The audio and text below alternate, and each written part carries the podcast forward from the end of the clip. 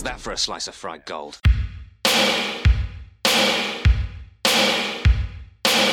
You think this is a fucking costume? This is a way of life. I'll be back. Just a flesh wound. I'm not gonna hurt you. I'm just gonna bash your brains. Take your sticking paws off me, you damn dirty ape! I'm sorry, Dave. I'm afraid I can't do that. It's alive! It's alive! It's alive! I guess everyone's entitled to one good scare. You guys ready to start? It started. We're, Oh, we're we're- on it right oh, now. Oh, we're recording. People can see Okay. Todd floating across the screen. Well, hello, and welcome to Cinema Shock. It's a podcast dedicated to the history and evolution of cult and genre movies. I'm one of your hosts, Gary Horn. I'm Justin Bishop. We're joined today by writer comedian, and I don't have a, a other clever thing to call you this week because I forgot to do that. That's Todd okay. Davis, That's all right. welcome to the every- show. Do Hey, we still have to do that every time he shows up now? He's just here. Do we just call him podcaster Todd Davis? No, writer, comedian, and swell guy. swell guy. That's it. Pretty swell. Sure. Yeah, pretty swell. Thanks for having me back. Yeah, thanks for showing up, Todd. Thank you for showing up. Hey guys, It's off this to a is strong week, start. Um, this is week six, I think, of our Tom Savini George Romero series. Does that sound right? Week six. Think we're so. over halfway through this series where we're exploring the collaborations between George A. Romero and Tom Savini. One of the greatest. I don't know. What I think it's one of the like legit one of the greatest, at least in the horror genre, collaborations in in history in film history. That's. I think Is that's that fair. hyper? Is that hyperbolic of me to say, or do you guys I don't think with that? so. They're the Lennon and McCartney of gore. Yeah, well, yeah, I like that. That's a that's a I like that description. Uh, which one's which? I, I would.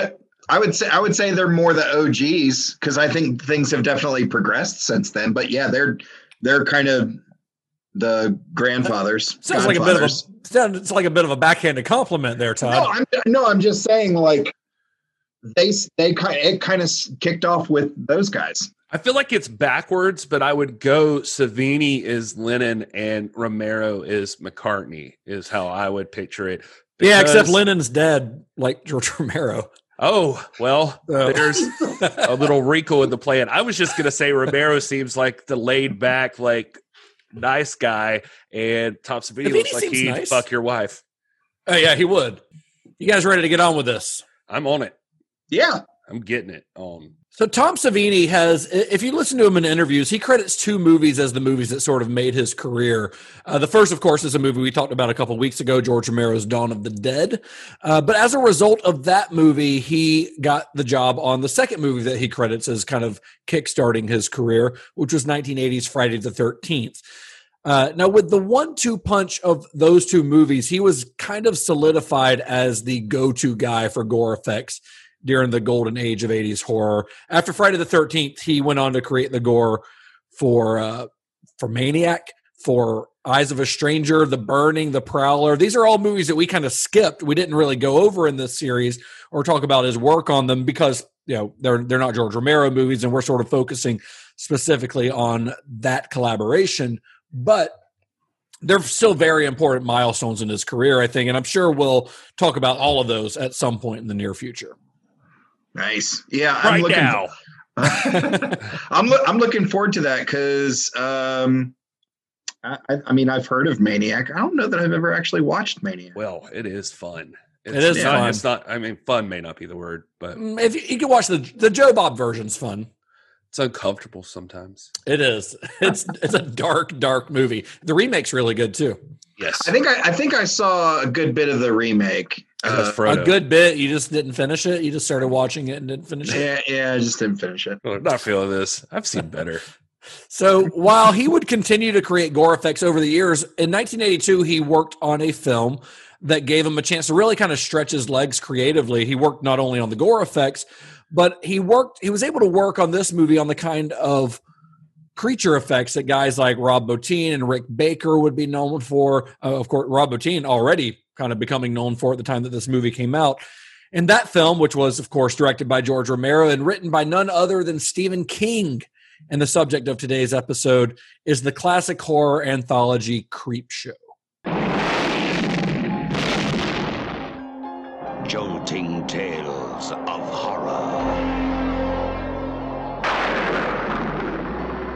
Show. From the author of Carrie, The Shining, and Cujo. And the creator of Night of the Living Dead and Dawn of the Dead. You'll scream at ghastly ghouls. Cringe at weird kids. And shiver at the doings of evil doctors. This is going to be extremely painful, Mr. Verrill. Creep Show will grab you, grow on you, and give you the creeps. Meteor shit. It's an A plus line reading, I think. Not Yeah. not you, Gary. I mean, yours is fine, but Mr. Stephen King's uh, line reading of that is chef's kiss. I'm doing the chef's kiss emoji right now. You can't see that as you listen to this podcast, and that's what's going on. Stephen Stephen King does a fantastic job just all around in just delivering a a performance uh, avant-garde just something I don't we'll know. get into that. We'll get into Stephen King's performance here in this episode. Don't worry. But first, we're going to do a little. We're going to give a little backstory on this one. So, I thought about maybe this is the first time we've done a horror anthology movie. Even on our old podcast, Gary, I don't think we ever did an anthology film. And it's it's kind of a tricky one to to tackle because it's essentially an anthology movie is essentially multiple short films just you know smushed together so I thought about us, you know, maybe tackling kind of the history of the horror anthology or, or something along those lines. But I figured there will be plenty of time for that in the future. Maybe we'll do a Mario Bava movie and, and you know, talk about some really old school horror anthology films. But instead, what I want to do here before we get into the making of Creep Shows, I want to talk a little bit about the history of EC Comics. Todd, as a comic guy, this might be of interest to you. And there's a lot here that I'm not going to have time to get into. The the history of EC Comics is tied into the history of comic books, period. In, in, in ways that we're going to talk about, but also in ways that we won't be able to get into. But essentially, the guy who founded EC Comics made the very first comic book ever. He was the first guy who took like comic strips and compiled them into a book, if that makes sense. So essentially, I mean- what we what we think of as the comic book. Yeah, that was, I mean, comics were essentially uh, just a way for you know the smaller print companies, especially you know post uh, Great Depression, to basically double their profits. Yeah, yeah. So, Entertaining Comics, more commonly known as EC Comics, was founded in 1944, and they specialized in horror, crime, dark fantasy, and science fiction comics throughout the 40s and all the way through the mid 1950s. Uh, oddly enough, though, it, it originally specialized in educational books. EC originally stood for Educational Comics. And uh, so they he originally they focused on educational books or stories that were targeted at kids. But after the original owner, Maxwell Gaines, was killed in a boating accident in 1947, his son William took over. And that's when it really started to kind of delve into genres like horror, sci fi, war, etc. And Maxwell Gaines, uh, or I'm sorry, William Gaines, the son, originally didn't have any interest in comic books or, or publishing at all. He went to like dental school or something boring, but he uh, he he got into this uh, because he inherited it basically. So he uh, he took this fledgling comic book company and kind of looked at the trends that were going on and decided he would focus on different genres, on genres that he thought would sell. And the stories in these EC comics, they were known for their their shock endings. Think of, you know, what what Twilight Zone would later do, only to a greater extent that couldn't be shown on television. and also for their social consciousness. They off, often tackled progressive themes like racial equality, nuclear disarmament. There were anti war stories, environmentalism, things that you normally didn't see in comic books at the time. I mean, most of the time when you saw a war comic, it was sort of these jingoistic, like praising the soldiers as heroes, whereas the Cat EC punches a Jap. comics, right? Yeah, whereas the EC comics would show the after effects of the trauma of war, things that you you know were pretty heavy at the time. I mean, these were being published during during World War II for a, good part of the time. That those war comics and a variety of other genres they they kind of became known for, but it was the horror books that they did that really became notorious. Uh, there were t- there was Tales from the Crypt, The Vault of Horror, The Haunt of Fear. These all became incredibly popular with younger readers at the time, but they weren't so popular with those readers' parents. So in the late 1940s, the comic book industry became the target of public criticism for their content and and the effect that a lot of people thought that, they, that that content would have on kids. And like I said, there's a lot of history here that we're not really going to have the time to get into.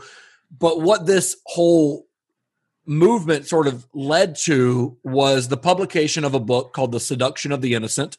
It was written by a psychiatrist named Dr. Fredric Wertham, and it sort of warned about the negative effects of comic books and how they were a major cause of juvenile delinquency. That was his thought.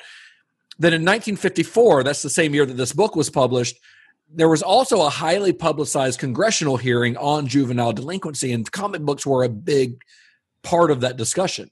Uh, there's, there's a lot of yada, yada, yada in between each of these points that I'm making. But this basically led to a federal investigation and a shakeup in the entire comic book industry.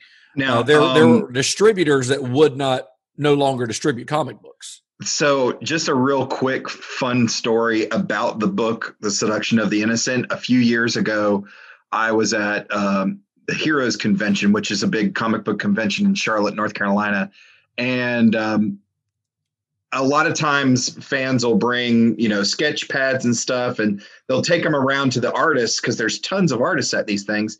And they'll ask every uh, artist that's working there, hey, give me your version of Batman or give me your version of Spider Man or whatever. One particular year, someone brought a really nice leather bound hardback copy of uh, Seduction of the Innocent and was passing it around to all the different artists saying, draw your most disgusting, pornographic, um, deviant thing you can think of in as much detail as you want. And I think at one point, and it was it was by the end of the by the end of the weekend, there was one page that if you just set the book down, it would just open to this particular page because it had been viewed so much, and someone had just drawn a gigantic vagina um, with hair and and and a lot of detail, and it was it was really fun to see that at a show. But um, but yeah, that's my fun little That's seduction great. of the yeah. It was really fun. That's It's really just great. like you can go back and look and see like some of these conversations that were going on at the time, and it's really crazy to think about. I mean, it goes back to uh, stuff we talk about all the time with movies and everything too, with as far as sex and violence. Like it's okay to chop somebody's head off in a movie, but to show a titty or something, I don't know. Like it just there there's there's these weird or like language is you know okay or I don't know. It's just like the weird, sometimes almost sounding seeming seemingly hypocritical views censorship takes. That was going on here, where it's like you know, I, I mean, I, I casually mentioned the the Captain America thing, where he's just like punching a Japanese guy, and then that's the logo on the thing during World War II or something. Nobody saw that as like potentially like, well, hey, you're really, you know, this this could be problematic in some ways too. Uh, you know, the the spirit of America was behind it, so that was okay. But then, you know, like horror comics were really offensive, and and there's like literally a conversation I read between Gaines and like uh, uh, one of the senators or something, where they're talking about uh, one of the covers, and it's a person with another person's head cut off, and so they're like, "Do you think this is tasteful?" And he's trying to, dis- or he he calls it.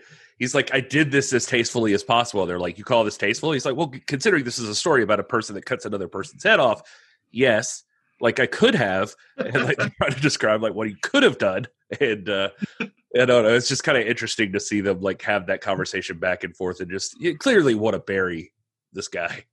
Well, there was um, I, I had the chance to a few years, uh, well, quite a few years ago now, uh, give a, a lecture, I guess, at a at a college in Florida where we were talking about the history of the comic book industry, and I was going through some of the you know World War II things that you know the pos- positive stuff that came out of World War II, and then I had these books uh, or these photos of Nazis burning books, and as I was flipping through those photos, I transitioned into photos of parents and uh, National Guard soldiers burning stacks of comic books.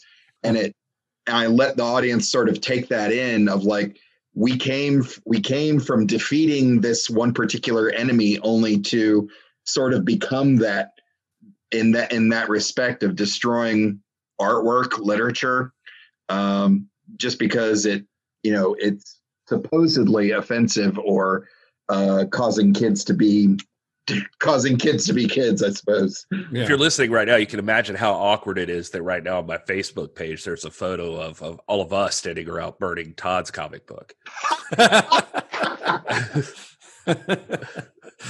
that's that's that's deserved. I, I appreciate that. Thank you. so what happened due to all this backlash is that and, and due to the fact that a lot of the distributors were, you know, the, the whole distribution cycle was completely upended, sales plummeted. Uh, in comic books, and a lot of companies went out of business. So Gaines, what he does, the owner of EC Comics, he calls together a meeting of his fellow publishers, suggesting that the comic book industry pull together to fight outside censorship, basically to self censor so that the government couldn't have a hand in it. This has happened with movies as well. Uh, that's basically where the MPAA came from with similar results. they uh, so they basically were trying to repair the industry's reputation by saying, "Look, we're going to self censor and we're going to make sure that you know before something you know we're, we're going to we're going to make sure that we're the ones setting these standards basically and this ends up leading to the formation of the Comics Magazine Association of America and the Comic Code Authority, which was created by the, the CMAA. The Comics Code Authority was rigorously enforced. Every comic basically had to had code approval before they could be published. And you'll see comics of this era with the CCA logo on them, that stamp of approval, which, and this is very, very different. This is a far cry from what Gaines had intended when he called all these comic publishers together. He didn't want it to turn into this like fascist sort of thing that it turned into, because that's what it turned into. Uh, so he refused to join this this association that he had had a hand in forming. He refused to join at all, and because he refused to join. He didn't have the CCA stamp on his comics, so a lot of distributors refused to handle his comics at all, which led to Gaines having to cancel a lot of his comics, especially the horror stuff. And it eventually led to him shutting down all of his comics and focusing on one humor magazine by 1956 that he had also been publishing, uh, which is still I wouldn't say going strong to this day, but still exists no. to this day, which is Mad Magazine. Yeah, what's insane too is that Comics Code Authority stamp like that. That was that lasted forever too. A long, uh, long, long time. It may yeah. still be around for all I know, because I've, I've, been a little out of comics, but I, I know like in the early was it like early two thousands yeah. was the first time like marvel finally like created that max imprint where they were like removing the comics code authority seal and it was like a big deal that like this major publisher was gonna go adult you know and and remove right. that stuff. I don't know. Just kind of interesting that it lasted that long. Well yeah i mean it's kind of eh, and i think because of that i think a lot of artists and writers sort of wanted to buck that trend of like, well, this is, you know, a way for the government and corporations to control my art. And so out of that, you know, long story short, you get companies like Image and Dark Horse, and they yeah, make owner creator uh, owned. Yeah, creator owned. Uh, you're absolutely right. Um, and they end up and they make some of the best some of the best books around. Right. And as is with most things, eh, when you try to to shut shit down like that, people get more interested in it. Right. Yeah. Yeah. Yeah. So a lot of the kids who grew up on those comics, though, never forgot them. I mean, these were formative comic books for a lot of kids, a lot of monster kids, a lot of people who would grow up to be monster kids. A lot of those kids grew up to be writers themselves or comic book artists, or in the case of what we're talking about today, filmmakers. And Tales from the Crypt, the EC comic, was licensed for a movie in 1972 followed by it was fairly successful so they followed it up with a vault of horror in 1973 i don't know if you guys have seen those movies. Have you seen those? No, it doesn't ring a bell. Yeah, I don't think I have either. i don't think i have either. I'm, I'm aware i've always been aware of tales from the crypt uh, the movie but i don't i don't know that i've ever actually saw it. But probably the most famous ec comics movie wasn't actually a direct adaptation of one of their titles or any of their stories but rather one that was heavily inspired by those comics of course that's the movie we're talking about today i'm sure you have pieced that together What? What are we talking about? so George Romero and Stephen King both grew up reading those EC comics. They were both those kids whose like parents tried to take those comics away from them. You know, the the the fun thing about this whole story to me, in addition to the comic book, is is the fact that you've got these two guys who now, as we think of them, are titans of horror. Now, at the time, not so much Romero kind of was already, but Stephen King was still pretty early in his career at this time. We we talked a little bit about their friendship on our Knightriders episode, but I was very curious exactly how these guys got to know each other. I knew that they were friends by the time of Knightriders, but I wasn't exactly sure why. So I looked into it a little bit, and I found out that their their relationship actually predated not just Knightriders, but Dawn of the Dead as well. Uh, their relationship, their friendship started. They were bros. These guys were friends. I mean, that's why. That's why Stephen King is in Knightriders. It wasn't because they were like writing something together. It's because George Romero and Stephen King liked each other, and he's just like, "Hey, you want to have this little bit part in this motorcycle drama that I'm directing?" Uh, so that's why he's in there. But their relationship goes back to just after the release of Martin. So a lot like we, when we talked about effects, Martin actually screened at the film festival that's now known as the Sundance Film Festival. At that screening, there were some Warner Brothers executives. They enli- they liked the movie. They were impressed by Romero's work on the film. And after the film, they got in contact with Romero. They wanted to work with him, and they said, "Hey, we want you to meet this writer, this this guy, this this young writer. We just bought a book of his, one of his properties called Salem's Lot. So this, of course, is kind of typical Hollywood logic. They're like, "Hey, you know, you made a movie about a about a vampire in a small town. Well, here's another story about a vampire in a small town. You might be you might be into this one too." We know you Uh, like zombies, George, but I know you want to break out of that mold. So let's put you. Let's put Let's put you in this mold. Yeah, let's put you in the vampire in small town mold. It sounds So- weird to me, by the way, that that like Stephen King and him would hit it off. I, I don't think because you got to think like now we hit it off because of horror movies or whatever, but these guys are in a time where this stuff's even harder to come by. The second one of them says EC Comics, I bet they're just like boom. Nerding out. Yeah. Yeah. Like this is my Oh, yeah. people. Yeah, Yeah. So Romero and Stephen King they meet up. They they uh, or Warner Brothers sets up a meeting with them, and they talked about Salem's Lot. But they also talked about another recent book that King was working on or that he was publishing called The Stand. And Romero really wanted to make The Stand, honestly, even more so than he wanted to Salem's Lot. And in the end, of course, we all know Warner Brothers ended up making Salem's Lot for television with Tobe Hooper as the director, and it's a really great adaptation. Uh, and neither King or Romero were involved by the time they made the transition to television, but the two did stay in touch. And Romero and his, uh, Rubinstein, uh, his producer that we've talked about multiple times here on the show, they went to Maine and they met with Stephen King to discuss the possibility of doing a film adaptation of The Stand. Now, I don't know that an adaptation of The Stand would have flown under with any movie studio in the late 1970s because uh, it is fucking bleak. You know, it is very bleak and it would be a hard sell. And it's also really, really long. So it it's one that, of course, it ended up being a you know mini series, multi part mini series in the 90s. But I read a couple of things that seemed to hint at that that was part of what even appealed to Romero was that wondering if he could like uh I forget where I read that at. It was like kind of maybe there was an idea that he wouldn't have to work like studios were never going to be on board with this, but maybe this was something he could try to pull off on his own like he's like been doing independently. Yeah. Yeah. So during the meeting, though, when they when Romero and King started talking about this, Romero also brought up the idea of doing a horror anthology. And his initial pitch for that was pretty interesting. He he kind of had the idea to make an anthology that traced the history of horror movies, of horror filmmaking. Uh, it sounded pretty cool. Did you look into this at all, Gary? Yeah, yeah, I read a little bit about that, just like having each one like a different era or something. Yeah, using like different aspect ratios, different film stocks.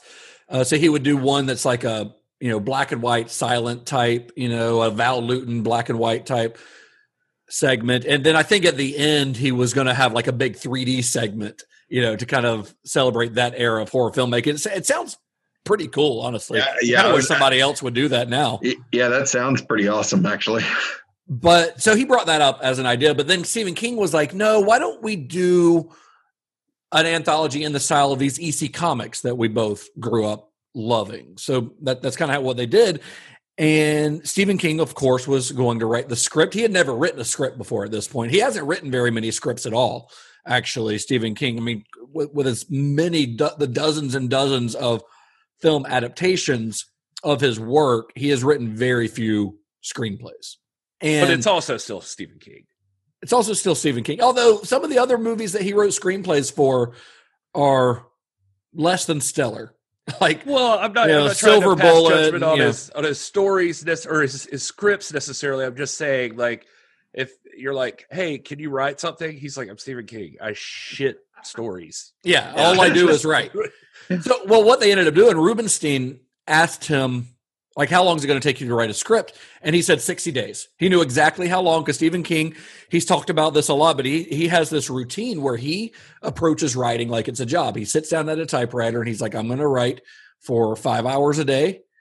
And however many words I get out, that's what I do. And that, and sometimes he ends up throwing that day's work away because it's trash, but he's writing the whole time. And he knew exactly how long, based on how many words and how long a script needed to be, that it would take him 60 days.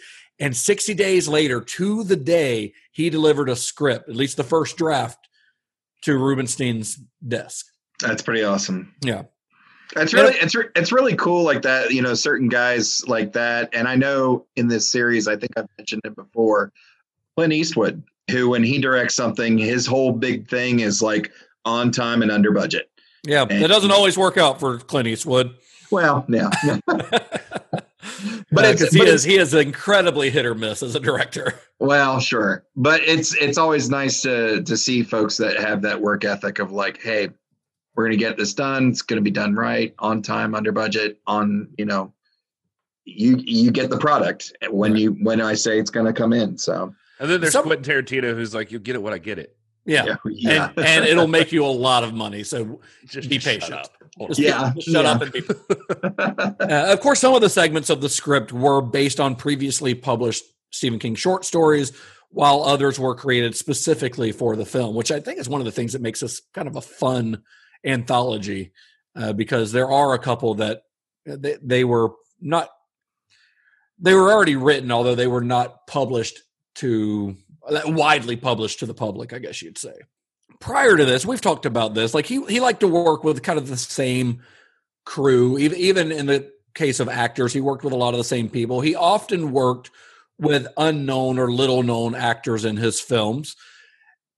But in the case of Creep Show, he and Rubinstein and and uh, Stephen King, they kind of talked it out. They felt that the characters were so well drawn and so specific in Stephen King's script that they could cast more well known actors, and instead of like just finding someone, they could cast someone who was more well known, but that fit the mold that King, you know, had written. And one of the first actors that Romero met with was the legendary Tom Atkins, who uh, who actually who- Tom Atkins when he read the script, he's like, I want to play the guy who gets eaten by the plants. Uh, Jordy Verrill and Romero actually had to break it to him that he had actually already cast that role and he had already cast Stephen King himself in that role. Which is on one hand, you can totally see why Tom Atkins was well, it's the most like actor heavy role, I guess. Like yeah, it's like a one man show, a one man Yeah. play, basically. Yeah, but but also it's hard. Well, we'll get to it. So it's weird thinking of Tom Atkins in there at the same time. Well, of course, Tom Atkins ended up playing the dad in the wraparound segment, which is also a great role. It's a really fun role. I mean, he's, he's a dick, but Well, Tom. Atkins is great in general, and Yeah. this is his first official appearance appearance on Cinema Shock. So exactly, and he will appear, I'm sure, many, many more times. And of course, the young kid, the the son in that segment, in the the opening and closing segment, is Joe King, better known these days as Joe Hill, who is a an incredible writer in his own right. Nice. you know, there's there's plenty of people that this movie is going to have like a huge impact on, and we can talk about more later. But like, it, it just uh, it's weird. I was watching like some other side interview with Joe Hill, just talking about uh, this movie and being on set, and that his dad, you know, was kind of tied up during everything, so he just got to spend a lot of time with Tom Savini, and Yeah. you know, That's awesome. so he he he knew what his dad did, but he said it was like really like hanging out with Tom Savini that like made him just like you know what I want to do when I grow up is kill people in inventive ways. And he's like, it turns out I couldn't do it with latex as well as I needed to, so I I, I did it on the page. So yeah, like your dad. yeah, like your dad. So, but uh, it was just interesting. Like Savini apparently was like a huge influence on him. That's fun. I didn't know that. That's Nice. awesome.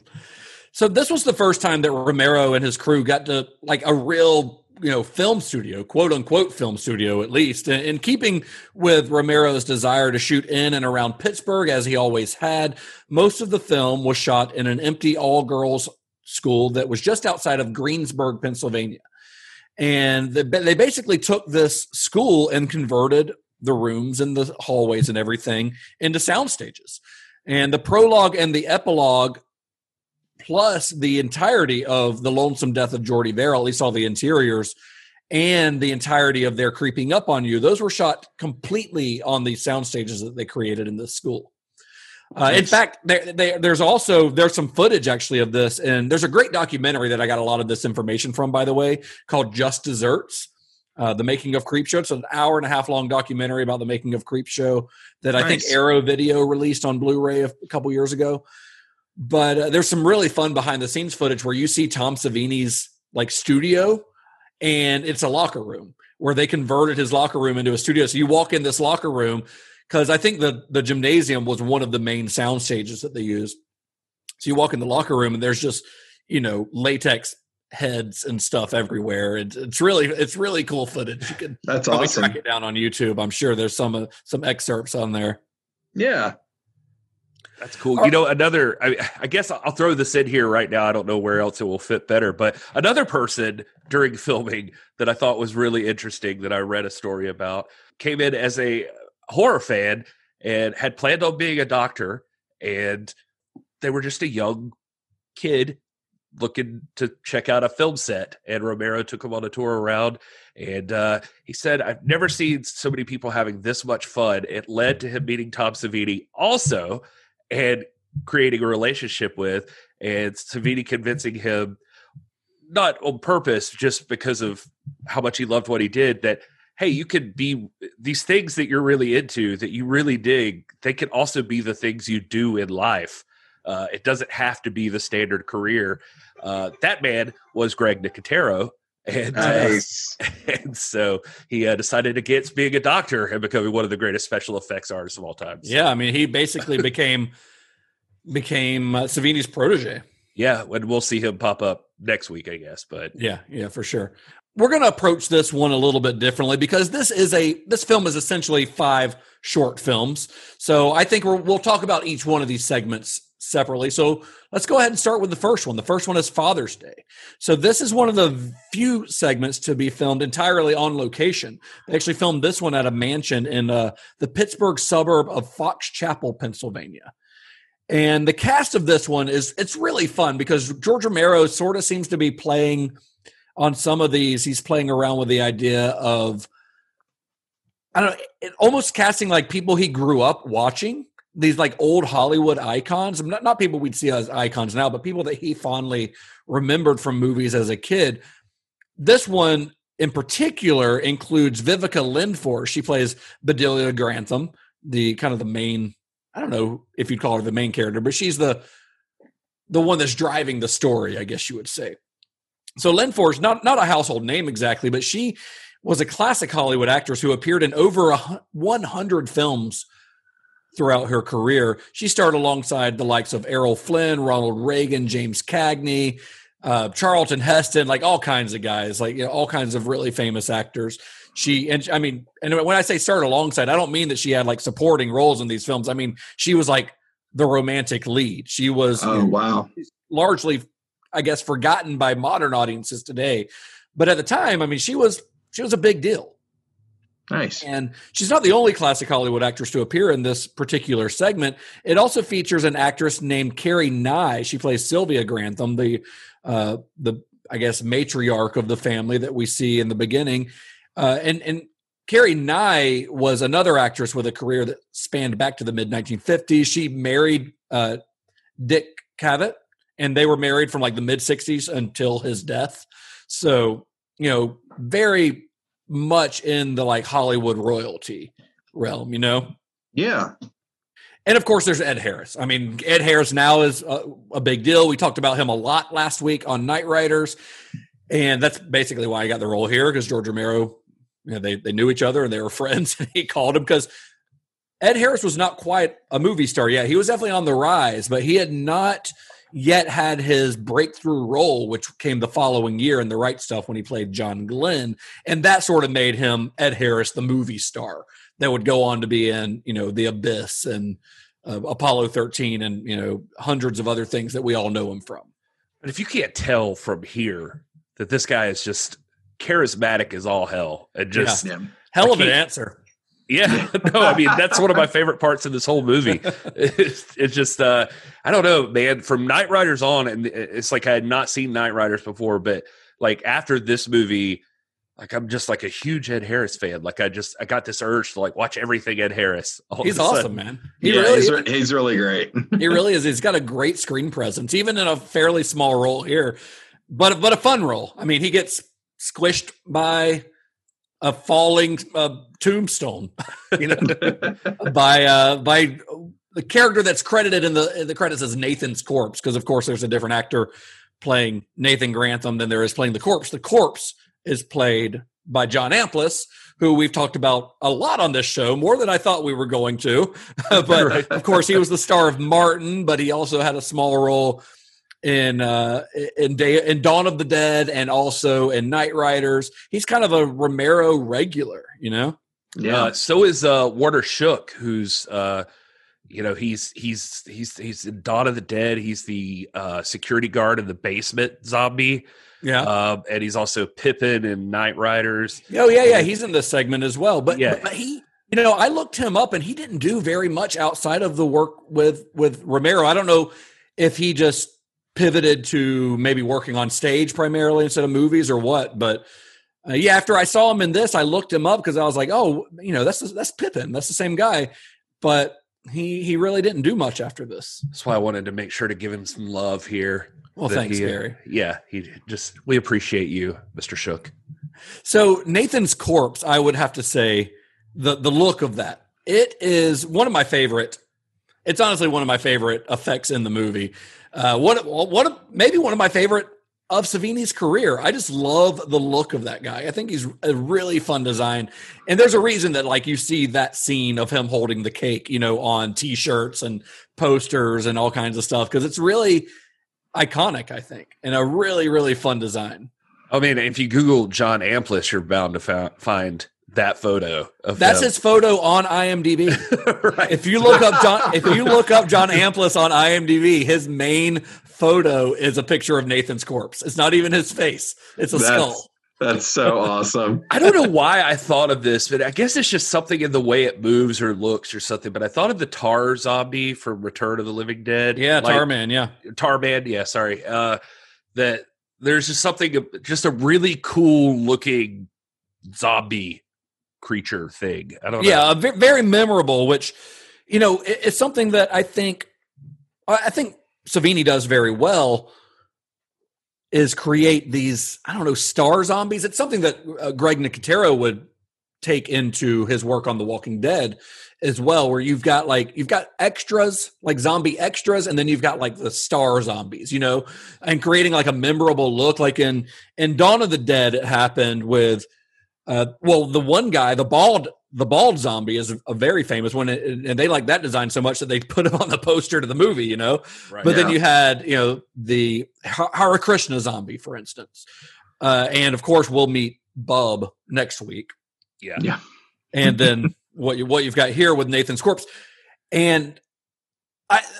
That's one thing that's really interesting about this being the opening segment to this movie is because this is somewhat familiar territory for George Romero because this is basically a zombie story. Like they're starting this off with a zombie story, only this time it's a zombie who instead of wanting to eat human flesh, just you know, just wants some cake. Which, it's kind of interesting too, just to uh, think about. I don't know. I, I, feel like people get locked into roles, or at least you know, around the time that Dawn of the Dead remake came out. I think still to this day, people like argue about what are zombies and what aren't. What are the rules for zombies?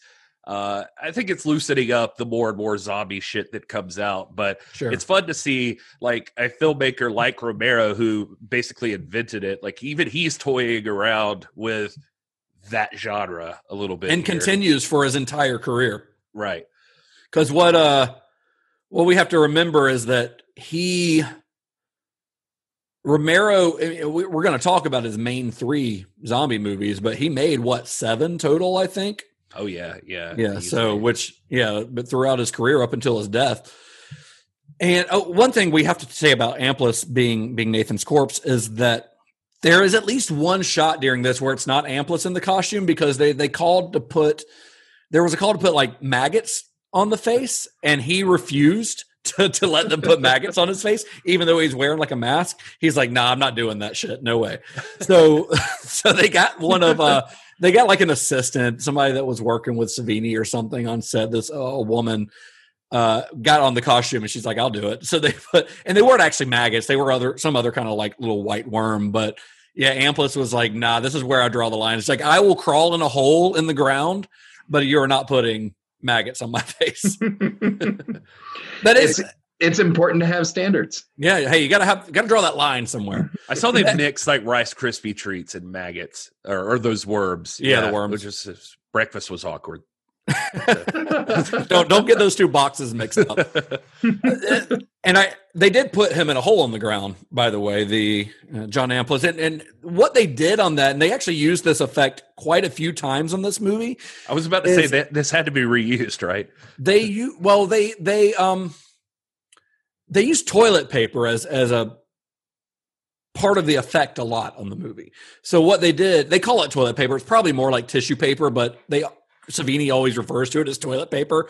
But basically, like they had John Amplas in a hole in the ground. They dug a hole on on the site of this mansion where they were filming. They were actually they were not on a set during that. They were actually they actually dug a hole and put basically like toilet tissue over it and then covered it in dirt and grass and stuff so that he could easily put his hands up and crawl out. They left that hole there, by the way. What happened? The owner of that mansion's dog died during the filming of of the movie, and they ended up he ended up burying his dog in that hole that they had done oh. for the movie. yeah, and Amplas had to shoot for three more days. they just left him in there. Yeah. Look, you stayed out here with this dog. It's fine.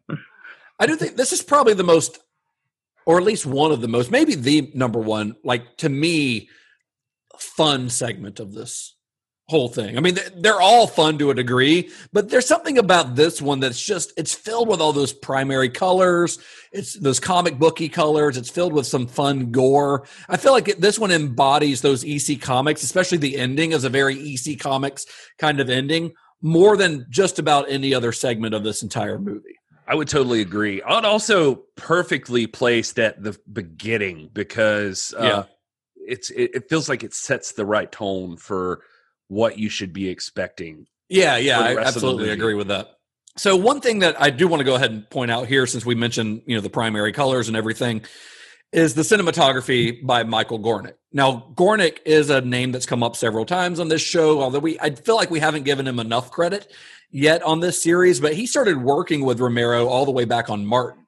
And he would be the DP for five of Romero's films, everything from Martin to Dawn the to Day of the Dead. Uh, Michael Gornick was the DP on all of those. And I think that Creepshow is probably the best work of his career as a cinematographer because it's just really fun.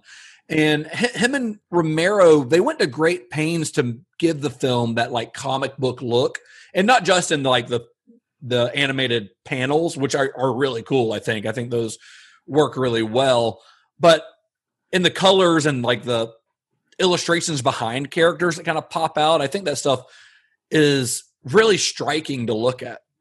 I was watching this this time and thinking like this guy had to be ahead of his time like with some of this.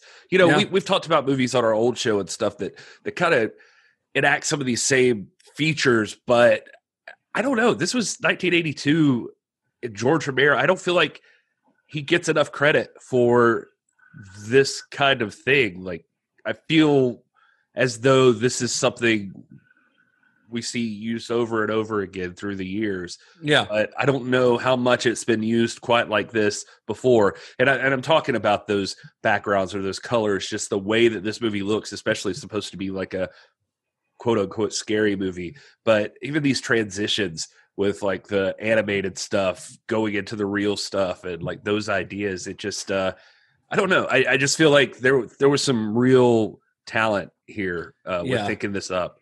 And th- those animated scenes, by the way, they were created by a, a, group of guys, an animation studio that Romero knew, because their offices were in the upstairs part of the building where his uh, his offices were when he was with with uh, ImageWorks. So they were actually housed upstairs. So he just knew these guys. So when he was ready to create these animated sequences, he just called these guys up and had them do it. And I think those are really fun. I mean, they, they have a very 80s cartoon look to them, very 80s, you know, Saturday morning look to them, which I just yeah. think is really fun. No, I think it's a blast. And, you know, I had read an interview where I got that story about Greg Nicotero from. Uh, he talks about just going back to this movie more than any other movie. Um, and and obviously he's got like some personal connection to it clearly right. but he also talks about just you know i'm sure we'll mention later but with like his later involvement with this very uh series that you know a lot of times he finds himself like in a situation he's like well how would we do this and he can go back and say like well george like he used the animation here and like this is how he would have done it and, yeah you know and yeah. just like realizing that he can just pull from the same ideas that george was doing here and like well stay under budget just by doing it this way and it's just interesting so those scare scenes the ones that we're talking about with you know the the bright you know, designs behind somebody's head mm-hmm. i always thought that that was probably you know like a green screen or something or back projection or something like that it, eh, I guess green screens probably weren't a big thing at the time, or if they were even a thing at all. I'd have to look up the timeline on that. I'm honestly not sure off the top of my head. But what they actually did is that they had a screen that was semi like transparent behind them that they would back project those on and they would just light them up. So that was actually done in real time on set. Uh, which I think is really fun. Like they would hit, you know, hit a switch, and all of a sudden this thing lights up behind them, which is not at all what I would ever have thought. Because now, if somebody did it now, they probably would be in front of a green screen. Yeah, uh, yeah. And the same, same goes for like the primary colors, like when the colors switch in a scene. You know, usually during a kill or something like that, and everything turns bright blue and red. That was just done on set with lights, where Michael Gornick just you know hit a switch, and all the lights switched from your traditional film lights to these bright colors, which I I think is just a really great effect and really effective. Kind of makes me happy. sounds fun. Yeah, yeah, isn't that fun? It's it's very comic booky. That's you know definitely fits. So, moving on, unless you guys have anything else to say about this first segment or anything, I'm going to move on to the lonesome death of Jordy Verrill. Well, we could analyze Ed Harris's dance scene a little bit more. Man, I don't think I think I don't think there's much to analyze there. I think it's wonderful and I love it. It's a delight. I love his. Scene. I love his little head nod. That's the best part of it. Right. His little and the look on the wild-eyed look on his face during that moment. his desperate attempt to still seem like he's not going bald. Oh yeah, he's going so bald. He's only thirty years old. so he still has not embraced it yet. No, he he never did. He still has not embraced it. He You're still right. has even now he has the horseshoe around his head, you know? That's true. yeah. So the Lonesome Death of Jordy Verrill is is basically a one man show with Stephen King in the lead role. We talked about that. Uh, you know, Romero wanted him in that role. Uh, it was it was actually Romero who asked him to do that. It wasn't like Stephen King's like I want to play this role. Stephen King was pretty hesitant about it. He didn't think he was going to be up for it. He's like I'm not an actor. I can't do this. And Romero talked him into doing it. He's like, "Nah, you'll be fine. Just listen to me. You'll be good." And King's acting here is very campy, very over the top Yeah. But that was 100% intentional. When the film got released, that was an, actually a point of criticism. And Romero later said that he would maybe have King tone it down, but at the time he was telling him to camp it up. Like he wanted it like that. He basically told him to act as if he were a Looney Tunes character. Uh, his exact direction was just act like Wile E. Coyote as he's going over a cliff. That's what he told Stephen King. That's spot on. Yeah, I saw Yeah. a few interviews with Romero where he said that. He said, it, you know, it was cool because King trusted him, but he said towards the later days of shooting, uh, King he could tell that King was getting frustrated. It was just like, "You're making me look like an ass. Like this is what are you doing?" I mean, I would never call King a good actor, not even uh, not by any stretch of the imagination. But I do think that what he's doing in this particular segment, I think he's hitting the tone perfectly. I think it fits the tone of it. Uh, we we made the joke about me, you know, Gary quoted it, meteor shit earlier. That's a nobody else could do that quite that way. I feel like if you I think King's inexperience as an actor actually works in his favor in this particular segment because I, I think that like if you had a more well trained actor doing goofy lines like meteor shit or like talking to yourself about how much money you're going to make off the, selling this meteor to the local university, They'd they still be fighting it. yeah, I felt like they would just not hit that campy tone quite right. I think they'd try to be too good, you know, if that makes sense. No, that that makes perfect sense. That's exactly what I was thinking with like Tom Savini. It's like you could see it played by like if I feel like anybody else that was a more famous actor, especially even like a Tom Savini, he would want to play it straight almost, and it wouldn't stand out. I don't think this segment would. You mean stand Tom Atkins? Or yeah, uh, well, or Tom Savini. Uh, either one. uh, Tom but- Savini would not play it down. Let's just say.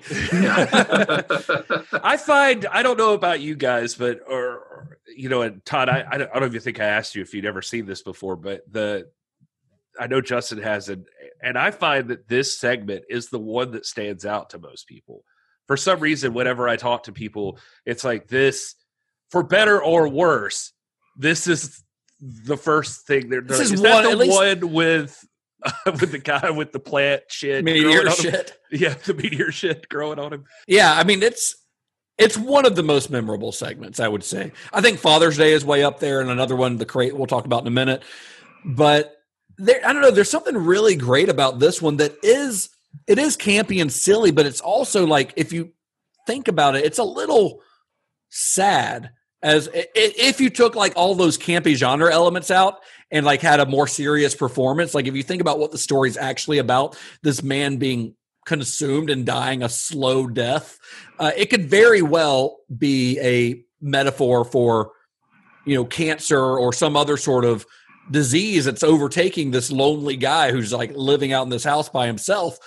But the and- and that may very well be part of the the original story because this is one that actually is based on an existing king short story.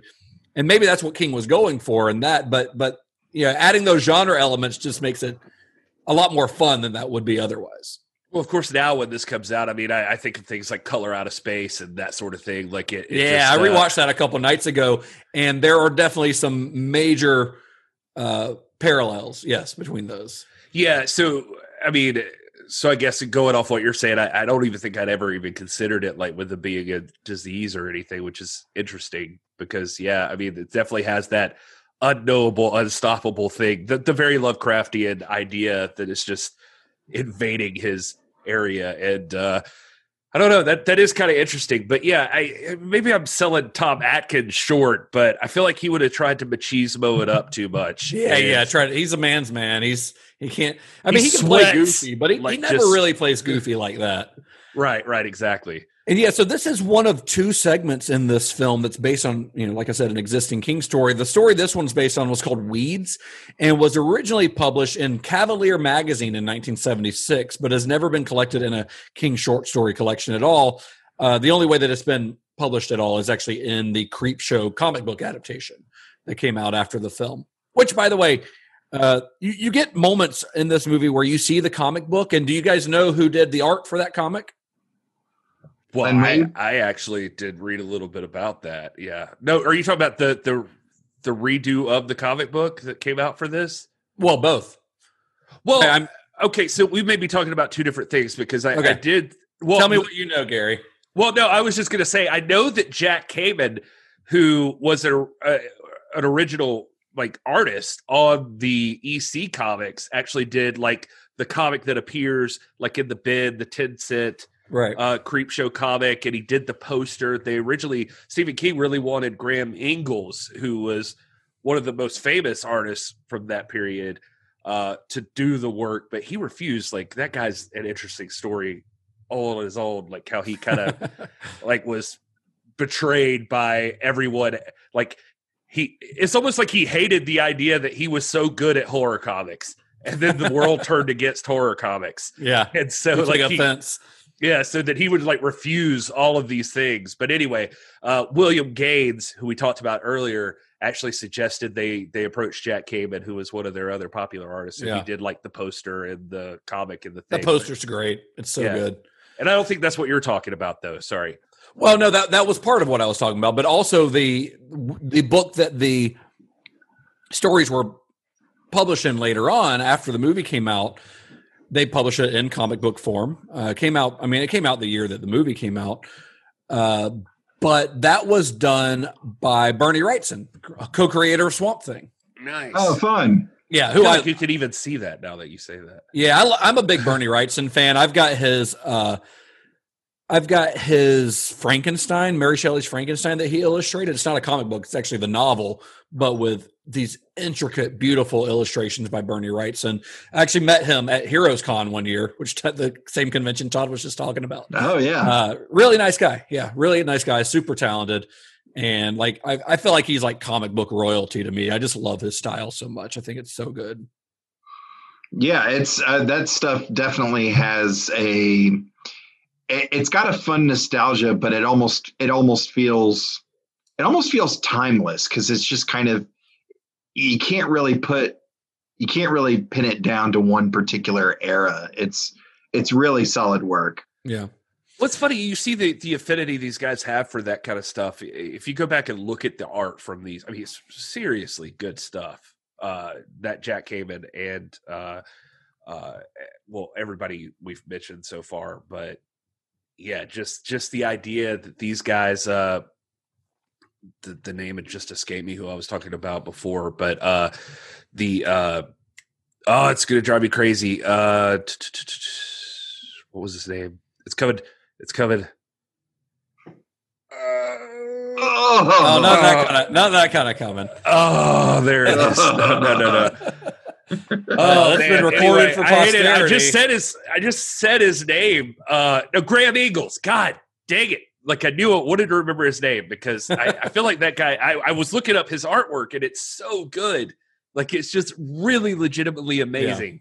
And The- well, the it's fun thing about EC Comics is that William Gaines let his artists. A lot of comic book companies at the time had like a house style, where all the artists kind of had to draw within that style, and William Gaines let his artists each do styles all their own. Like they they drew in their own style, which is one thing that makes those comics so distinct, and so much that like when they decided to later on they decided to kind of redesign rebrand the the three like horror hosts that are presented in the comic books like the, the crypt keeper you know in Tales from the Crypt, the Vault Keeper, and then I can't, can't remember what the third one's called, but there's these three different characters. They actually let each artist, they wanted a different artist to design each one so that each one would be drawn in the style of that artist. That's pretty awesome. That yeah. is pretty amazing. Yeah, you can find those covers on online easily. Like I, I think when I was looking at this art, you can see them where they'll have like the the three different storytellers along the yeah. side of the cover. Yeah, yeah. So, and Tom Savini actually said that during the making of the Lonesome Death of Jordy Verrill, he said it was the most difficult segment to work on in the film, and one of the most difficult things that he'd actually ever done because it wasn't because of the scope of it. He'd obviously worked on much bigger projects, like you know, making up dozens and dozens of zombies in Dawn of the Dead. But in this one, everything they tried to do just didn't work. Like it just wouldn't work for him. Like he created this prosthetic tongue that you were supposed to be able to see plants grow on, like on screen, you know, and it, they couldn't get it to work right. Uh, they had green contacts that they were going to put in Stephen King's eyes, and his reflexes just would not allow them to do it. Uh, they could they, they could not get the contacts in his eyes. Like Stephen Does King he have notoriously a thing with eyes or something like that, or his eyes are real? Well, he's got very bad eyesight. Maybe the giant glasses that he wears all the time. And it, so in this segment, when you see him like doing that thing with his eyes all the time, uh, like really wide, that's not just him like acting. That's him not like being fucking blind. He just can't see. like so, he just keeps doing that like as a reflex. I read he also loved to fuck with people with that fake tongue like he would he would just like shoot it out at people. He like to fuck people with a fake tongue. Yeah, that's exactly what I said. Don't not it may don't have knock, been what I said. It's not the way I meant to say it, but I, I mean it. don't don't knock it until you try it. so the only thing, the only effect that kind of worked without a hitch in this segment was when Jordy shoots his own face off with a shotgun. But in that case, it wasn't Stephen King. It was actually Savini's assistant, and they did the way they did that is they had this setup where the assistant would lay down on his back through a wall. There was like a hole in the wall. He laid down on his back. So the legs, Jordy's legs are the assistant's legs, wearing this like, you know, outfit. But the upper torso that you see that's which is all covered in plant is all fake. So the kid who is is playing Jordy in that scene, he's holding the shotgun up at Jordy's face, but he can't see where the face is. So they're actually having to direct him on where to point the shotgun. Like, no, the face is to your left, you know, just try to get him to point it in the right direction. And then they blew up the head. They shot, I don't know if they shot it, but they exploded it, you know. Uh, by the way, that assistant was, and I, called him a kid because he was 17 years old. Uh, he was a 17 year old kid that worked as Savini's assistant on this. It was a guy named Darryl Ferrucci. And the majority of the effects in the film, according to Tom Savini, were just, they didn't have like a big crew. This is actually for as popular as this movie is, pretty low budget. I mean, I think it ended up being about six to eight million dollars all in, which for a, a movie of this scope is still pretty low but Savini didn't have like a crew of makeup artists, you know, of effects artists. It was him and this 17 year old kid who did most of the effects in this movie, which is pretty impressive. Yeah. Uh, Ferrucci had actually been Savini's assistant on The Burning and on The Prowler as well. So they had worked together. And he didn't really have a long career as an effects guy, although, uh, other than these, he worked actually on Chud, but not as an effects guy. He worked like in the electrical electrical department on Chud. Well, probably because wow. Savini just like drove him nuts. Like I, I don't, I, I, it's it's weird. I don't know. You can get away with a 17 year old kid like dragging him around on all these trips. But I saw like right after this movie, uh, some VFX guy, and I can't I can't remember the interview if Tom Savini said who it was, but like was like, hey, I got these guys from Hong Kong that uh, are looking to make a movie and they need a effects or like you know like makeup department, and so he uh he brought Ferrucci with him and they just grabbed a bunch of shit from Creepshow and took it and showed it to them. They ended up hiring them and not hiring the VFX guy who got them the interview. And so Ferrucci and Savini went to Hong Kong like oh, the wow. same year and like worked on it. it was called like Zhao Xing Papa. It's uh, Till Death Do We Scare is the name of the movie. And I've never seen this, but I've never it's heard just, it. It's just the two of them doing effects on this like Chinese horror movie. That's awesome. Very interesting. So I'm going to go on a, another little side tangent here because I think that after talking about the Jordy Verrill segment, I think that's a good time to start talking about the production design on this film because I think it's this is one of the segments where it's especially good. The film's production designer was a guy named Cletus Anderson. I love the name Cletus. I really do. Who doesn't? It's just a great name. There aren't enough Cletuses in the world, honestly. There's probably a reason for that. I uh, Well, it's really hard to find because it's under the it's under that one flap of skin. Oh, and you, have to, you have to you have to get it. It's you have hard to to get find it. Cletus. It's like- gotta just get it just just right. I, what's funny is is that you're Mm, saying this. Cletus Anderson was right there, the production designer, and I've heard he doesn't exist. oh man, so I, I think that Cletus Anderson's work on this film is really good. Personally, I, th- I think he's doing pretty stellar work on this, especially again for such a low budget movie.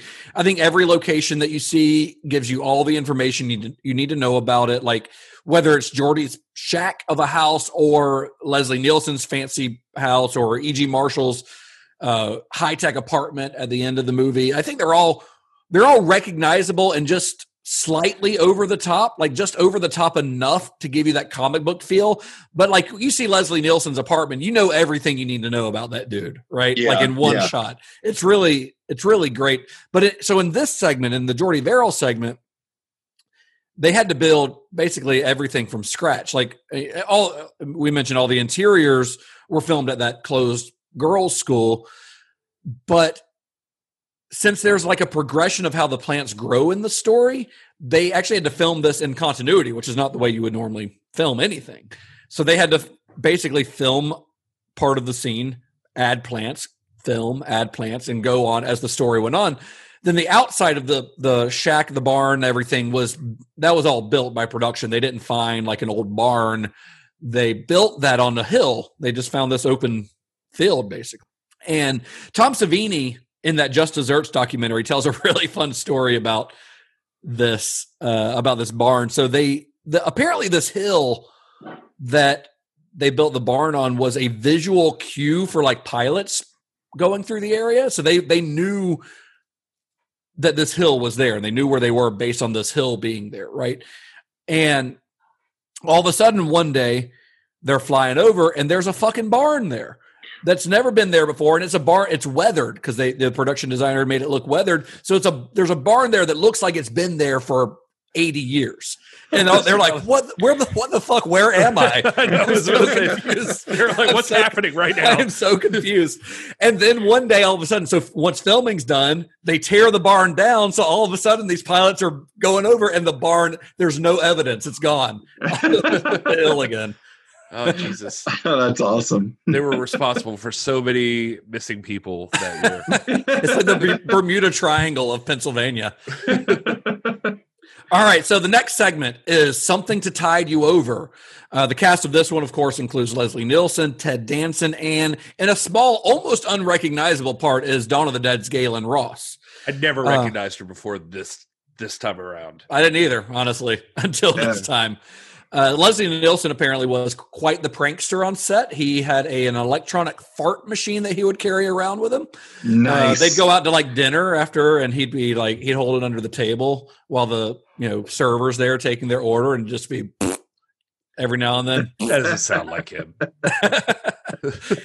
uh, Ted Danson, uh, George Romero tells a story where at the premiere of Dawn of the Dead, Ted Danson, this is before Ted Danson was very well known. They were at the premiere and George, you know, they're kind of talking. George was like, "Yeah, what are you doing next?" And he's like, "Yeah, I don't know. I just signed on to this TV show. It's it's about a bunch of people who just like kind of hang out at a bar. I don't really know if it's going to go anywhere." of course, That's awesome. Yeah. And apparently I I read this in an article in a couple different places when I was researching this, but apparently Richard Gere appears in this scene as a man on the television in a small uncredited role. and I found this in a couple places when I was researching it, but I couldn't find any like real confirmation of it. And when you look at his IMDb, Richard Gere by 1982, he had already appeared in uh, Days of Heaven, the Terrence Malick movie, and in Paul Schrader's American Gigolo, which he starred in. I mean, he starred in Days of Heaven as well, but American Gigolo, Gigolo was like a star making role for Richard Gere. So the idea of him doing a small uncredited role in this is kind of weird unless this just happened to be filmed before those maybe i'm not sure I was going to say, is it archive footage? I mean, was it I something mean- for me? Sh- so- you know, i'd have to go back and watch and look for him because i found this out I after wanted I to watched when. I saw your notes, but yeah, I never, I never got a chance to. yeah so i'm really not sure maybe, maybe that's just one of those urban legends or something you know where somebody thinks that it's richard gere and it's just a guy who kind of looks like richard gere that happens a lot on these little when you see these little bits of trivia on movies like this right. yeah. So something that tied you over is filmed. It was filmed on sets for all the interior scenes, but the exteriors were shot on location at a beach in New Jersey. Uh, it was sort of in the middle of nowhere. They specifically wanted one that looked like it was in the middle of nowhere, so that it's conceivable that when you know Ted Danson is buried and screaming, that no one would hear him. The only house you see is Leslie Nielsen's house, which was not really there. It was a matte painting. They actually because they actually did film it on a deserted beach where there was literally no houses, so they had to put one in with a matte painting. I, to be honest, I, I didn't even realize that was a matte painting. That's, It's, I didn't either until I Neither did started. Leslie Nielsen until he had to go take a shit. You can imagine how frustrating that is. so to shoot the scenes where Ted Ted Danson is buried, they basically had to. They built a hole in the ground and- on the beach for him to sit with a chair in it. They put a chair in it so he could sit down, and then they put like kind of this thing around his neck, and then put uh, put sand on it, like he was buried. And then they shot it on the actual beach, but not in the actual tide because they didn't want to drown Ted Danson. Sorry. right. So they ended up building the Cletus Anderson built this sort of wave machine to simulate the surf. So it was like this series of kind of boxes that would pour water down in a way where it looked like a natural surf coming up to meet Ted Danson's face. And then when then they had to do something else for the scene, you get a brief shot of Ted Danson like underwater, you know? Yeah. And for that, they filmed it in in studio, but they filmed him in a very kind of similar setup, except that his head, instead of being above the sand, was in like an aquarium type deal, Yeah. and they had to put a uh, like an oxygen tank, like a scuba diver would use, and he had to breathe through that. And then when they were ready to call action, take it away, and then he would act, and then they'd give him the air back again. Ugh. Yeah, and Tom Savini, when he tells the story about that, he's like, "We had you know safety procedures in play in case something went wrong, uh, you know, but I always stood to the side of the set with us. He's like, I had a sledgehammer in my hand the whole time. He's like, he's like, if all these other safety measures fail, I'm ready to smash that thing and get him out of there. Yeah. So there's Tom Savini, not only a great special effects guy, not only a great actor and stuntman, but safety supervisor. Yeah, there I you think go. We've officially uh, proved like Tom Savini is the legend of Hollywood. He is. He's a uh, man of all trades. He's a renaissance man. He's like he he he should be on a Mount Rushmore of Hollywood. Yeah, I agree. He's earned his spot. So I got to say, as long as we're talking about this segment, despite I love Leslie Nielsen in this, I, I love all the I love Ted Danson too. I think they're both great, but this is actually my personal least favorite of the bunch. I'm certainly Uh, surprised to hear you say that. I thought we were going to have an argument about it, but actually, this is my least favorite. I think this is the movie's weak point. This has always This been my least favorite. Always has. And I know our, our buddy Craig Carson, friend of the show, uh, I know that this is his. Uh, we've talked about it with him that this is his personal favorite segment. But this is yeah, I've- my I've- I've, I saw people say that, and Yeah. and, and and the the thing that I can give it is that I do think Leslie Nielsen is legitimately like kind of creepy sometimes. Like he does. I think they're both. I think the performances are great, and when Leslie and I, I love the gore effects or the um, the makeup effects, I should say, of the corpses. I think they're really great, kind of a waterlogged version of a zombie. You know, Yeah. uh, I think they're really fun, and I think that like Leslie Nielsen when he's screaming in terror at the end is really good, and I and I honestly think the overall concept of this segment is really really good and really really fun. So are you going to on record right now admit that probably the the issue with this whole segment is Stephen King's writing? I think it is. Yeah, I think Oh. that there's. Oh. Well, listen, I Wow. as, as big of a Stephen King fan as I am, and I am a major Stephen King fan. You guys know this. I could. I mean, he also wrote Dreamcatcher, so the guy's not infallible. Come on, That's true. That's but true. I think the problem with this one is that it's too sluggish. I think there's too much talking, there's too much expo- exposition, there's too much telling instead of showing. Uh, I, I think that this one could have worked better had it been earlier in the film, maybe. But after the fun one two segments of Father's Day and Jordy Verrill, those like fun over the top campy comic booky segments, I think this one's just a little too slow to be at the midpoint of the movie. I think that was it for me too. Is it's like if you're watching the other ones, even if you weren't feeling them, uh, especially after Jordy, like if you were just like, "What the fuck was that? That was goofy as shit." Yeah. Uh, at least they all felt like it's like you said a one-two punch. It's like punchy stuff just happening. Right. It's done. All right, ne- on to the next one, and then it's like you get here. And it's like everything grinds to a halt. Right. And and again, it's it's a fun concept. I just think it just doesn't quite work at the point that it that it's at in the film. And it's just and, and the thing, the ironic part here is that on multiple episodes of this podcast, I've talked about how good of an editor I think George Romero is.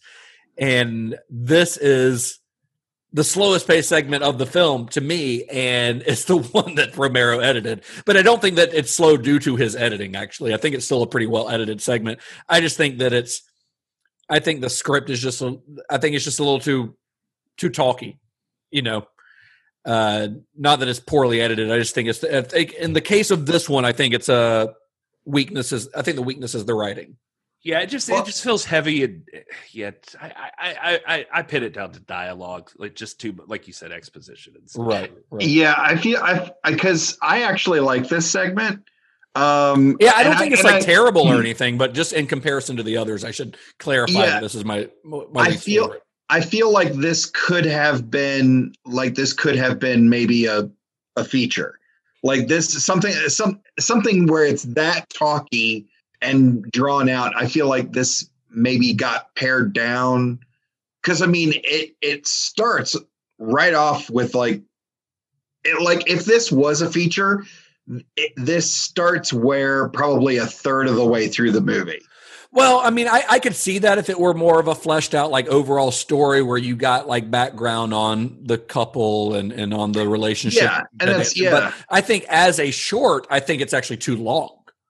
I think as a short, it could be five minutes shorter and cut out a bunch of the exposition, Well, and see, it would, it would flow better. Well, see, that's the thing is like when he's getting the he's when he's got the screen in front of him and she's she's on the screen somewhere else, you know, also drowning. I I don't feel like I really care so much just because this thing has moved along so quickly. Like, Well, you I- never get to meet her. yeah, you never get to meet her, and you never get to you know feel any sort of ties to these characters or anything like that. And I feel like that's where maybe this should have been a feature or a short on its own, like a 40 minute, like a 40 minute short. And um, but you know, I, I still like it. Going for like caring for somebody, like maybe you make it a whole feature where you actually give background on all of these characters. It would be a totally different kind of movie, but Yeah, yeah, it Uh, would. Yeah, it would. but yeah, in this kind of movie where it's just been like these, you know, pretty fast paced stories so far. Yeah, it kind of Uh, grinds to a halt here. Yeah, I, I think I think part of the reason I like it, I, I mean, I dig the performances. The the performances are really great, but I think for me as a as a person who's also afraid of drowning, uh, I think that's part probably part There, of the there reason is a I part like of it. Hey, no, I, And I being think- buried alive. Yeah, there's a part of it where Yeah. I think about being in that scenario where you like you can't, you literally can't. It's the same thing I imagine for people with bugs. Like bugs never bother me, which we're gonna get to. Uh, you know, like they never bother me that much in movies, but I can see it. Like especially if like bugs really, really just f you up. Like there's a there's a there's a feeling about you know if you can portray it just right about like you can't move and you're just going to slowly be covered up. Like it just Yeah. Yeah, that does suck. There's there's nothing fun about that. No, Yeah. yes, it, it would suck. yeah. so Romero edited this segment of the film, but the film had a total of four editors working on it. Uh, Father's Day and They're Creeping Up on You were edited by the same guy, a guy named Michael Spolan. The Lonely Death of Jordy Verrill was edit- edited by uh, Pasquale Buba, who we've talked about on the show. He's the guy who worked on effects and Knightriders with with Romero. I was going to say, I think I mentioned. Uh, sorry, I, I No, was just going to say. I, I think I mentioned. I feel like I mentioned him in Knightriders, and like that was the first time George started letting him in, and then Right. he would forever, or what, you know, he was the guy that was like really cool with Al Pacino. Also later, like he was like Romero and Al Pacino. He became like their editor, like the guy that they trusted, because he Huh. goes on with Romero to like Monkey Shines, Two Evil Eyes, The Dark Half, uh, all of that until he makes friends with Al Pacino and starts doing Heat and uh, Solomon stuff like that. Like he just he's just doing all this stuff. He just becomes a really good editor. Yeah, yeah. I mean, he, he made a career out of it. So the crate segment was edited by a guy named Paul Hirsch. And I looked into Paul Hirsch, and this dude has a hell of a resume. He worked on a lot of Brian De Palma movies, going all the way back to Hi Mom, but he worked on another King adaptation, Carrie, uh, which the, the first King adaptation, actually. But uh, Sisters, Phantom of the Paradise, uh, plus some later De Palma movies like The Fury, which actually gets referenced in effects, I believe. Uh, Blowout, Raising Cain, Mission Impossible. Like he worked with uh, De Palma all, all the way, yeah, all the way up into uh, the the '90s, even the 2000s. I, by the way, I just watched Raising Cain like a week or two ago. That movie's pretty fun, really fun. John Lithgow performance. If you haven't seen it, uh, he plays multiple like a multiple personality. That's not a spoiler. It's in the very first scene of the movie. But like I'm watching that movie and I'm going, I think uh, James McAvoy watched this before before he did Split because this he is doing the exact same thing. Oh, that's Yeah. cool.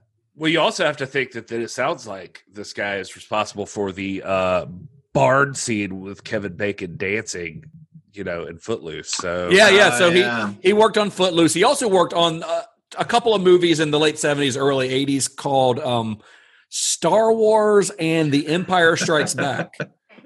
Yeah, I don't know this. I he did I've Ferris heard of Bueller's. Day Off. He did Planes, Trains, and Automobiles. He did Steel Magnolias. Like the dude, uh, he's still working now. Like he's he's still working to this day.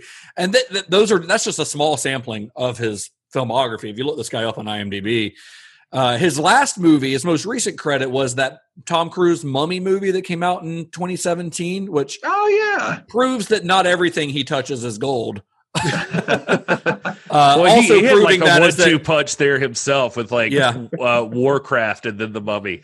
Oh, he also did Date Movie and The Adventures of Pluto Nash. So Oh. the guy, the guy has done some garbage, but that's not on him. You know, He's listening right now, screaming, Yeah, "I didn't write the shit. I didn't. I didn't write Pluto Nash. You sons of bitches. you should have seen it before I chopped it up." Like I, I moved it from an. I moved it from an F to a D minus. Well, we're moving on from my least favorite segment to probably my favorite segment of the whole movie, which is the crate. So, ironically, I think this next segment, even though it's my favorite, feels the least like an EC comic story and more just like kind of a straightforward creature feature. Would you guys agree with that? Yeah, that's, yeah, I would fair. say so. It doesn't have that like, I mean, it kind of has a twist ending, a shock ending, but not quite in the same way as something like Father's Day did, or you know, even something that tied you over with like all of a sudden we've got zombies to deal with. You know, it turns into a different, completely different type of story. Or even Right. though it's like trying to, or even as if it's trying to give you a uh some kind of moral ending or you Right. know whatever. It's just like a it's a monster movie. Yeah, it's a monster movie. So, and this is the other segment in the film that is based on a pre-existing King story. Just like Weeds, this one has never been published in. Uh, It, it's never been collected. It's only been previously published in a magazine, which was a 1979 issue of Gallery.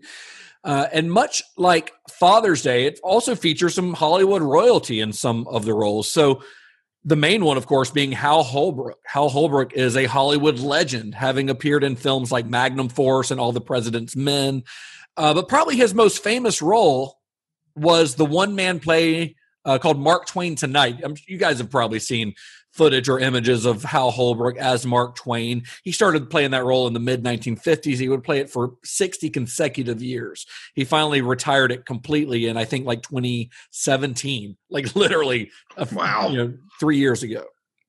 And I mentioned that mostly because Mark Twain Tonight was actually a favorite of Tom Savini's. Uh, it's something that Tom Savini talks about in Smoke and Mirrors, a, a really great Tom Savini documentary that that's on Shudder. I would highly recommend if you're interested in really taking a deep dive into his career. But Savini really was interested in Mark Twain tonight, not because he was like this big Hal Holbrook fan or Mark Twain fan, but because his hero, one of his heroes, makeup legend Dick Smith, the guy who's responsible for the makeup effects in The Exorcist, uh, he was responsible for transforming Hal Holbrook into Mark Twain. Nice. And uh, just two years prior to Creepshow, Holbrook had appeared in John Carpenter's The Fog, so he had done horror before as well. He plays the priest, uh, whose name I can't remember, but the priest in The Fog is Hal Holbrook. And of course, he starred in that alongside Adrienne Barbeau, who would play his wife here. Uh, Barbeau, of course, was a longtime collaborator of John Carpenter. They were married for, for a while. Uh, even though she was never a fan of horror movies, and she talks about that in interviews. She's like, I don't like horror movies, even though she starred in, in quite a few of them. Uh, but she knew Romero because him and Carpenter were friends, but she was pretty much unfamiliar with his work, being not a fan of horror movies. So when she was offered this part, John Carpenter actually talked her into doing this. She's like, You got to do it. George is awesome. George makes awesome movies. You got to do this role. Yeah, it's weird. It's a, this one is supposed to be the one that's like designed to tickle my fancy because it's yeah, you know, she she's married to John Carpenter at this time when this right happens, and then you know Carpenter ends up doing Christine, and uh like right after this, I think, and then yeah. Holbrook is in this. Uh, Tom Atkins is in this. Like it's just it's like you got like a big crossover of like their people. I don't know. Like yeah, it, yeah. it kind of Yeah. feels that way.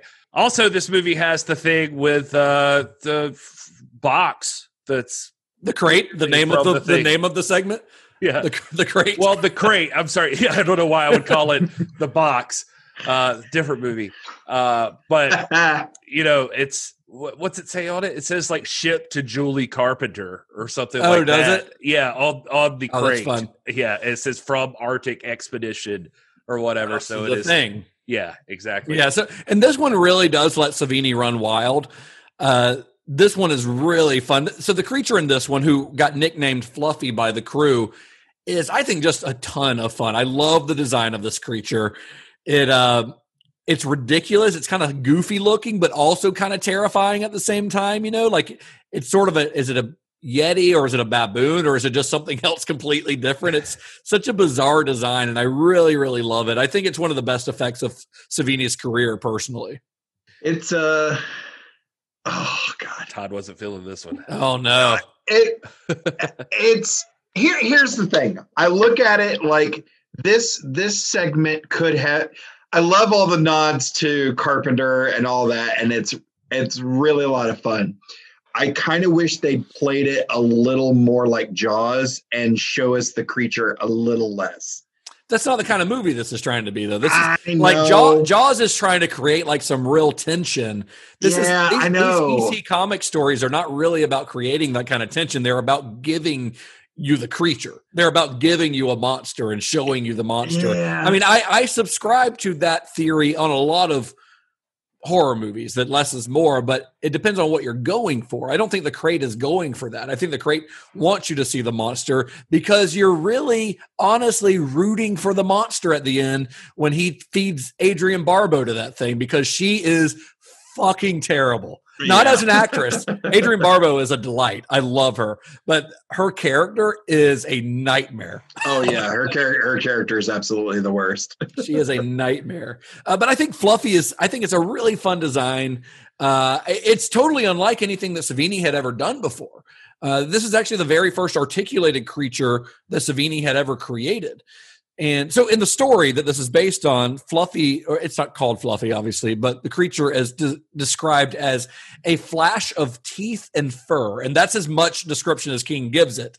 So, it kind of left the design open to interpretation. So Savini and a couple other designers worked up some sketches for what you know how they interpreted that, and they handed them off to Romero, who ultimately chose Savini's design. So that's what they're going with. So Savini's like, all right, now I got to make this thing, and I've never done this before. I do like squibs and gore effects and make I you know chop the tops of heads off, but I've never created an entire creature from scratch that is clearly not human. So he called Rob Bottin, hot off of not the success of the thing, not the commercial success of the thing, but the creative success of the thing.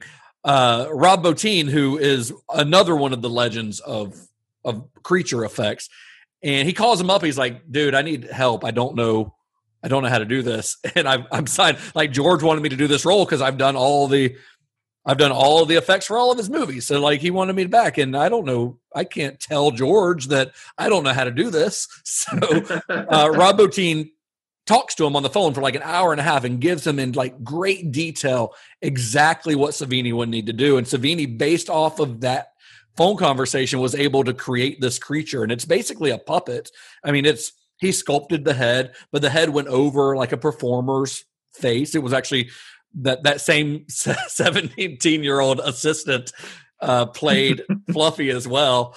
Uh, so I hope he was getting paid well in this movie. He had to play Jordy Verrill and Fluffy, just for all of the shit roles. And by the way, I know Barbeau, like, you know, she seems like a delight, but I guarantee you Debra Hill stood up and cheered during this scene. but it, Gary, what do you think? Okay, we, we're on, we know Todd did not like the crate. Todd apparently doesn't like this one, even though this, I, I said it's my favorite, but I feel like this is one of the, if not the favorite of most fans of this film. Yeah, uh, I think what's weird how many people I've seen really get down with uh, the something to tide you over story because I have seen that one listed multiple times, but I would say that's probably my least favorite.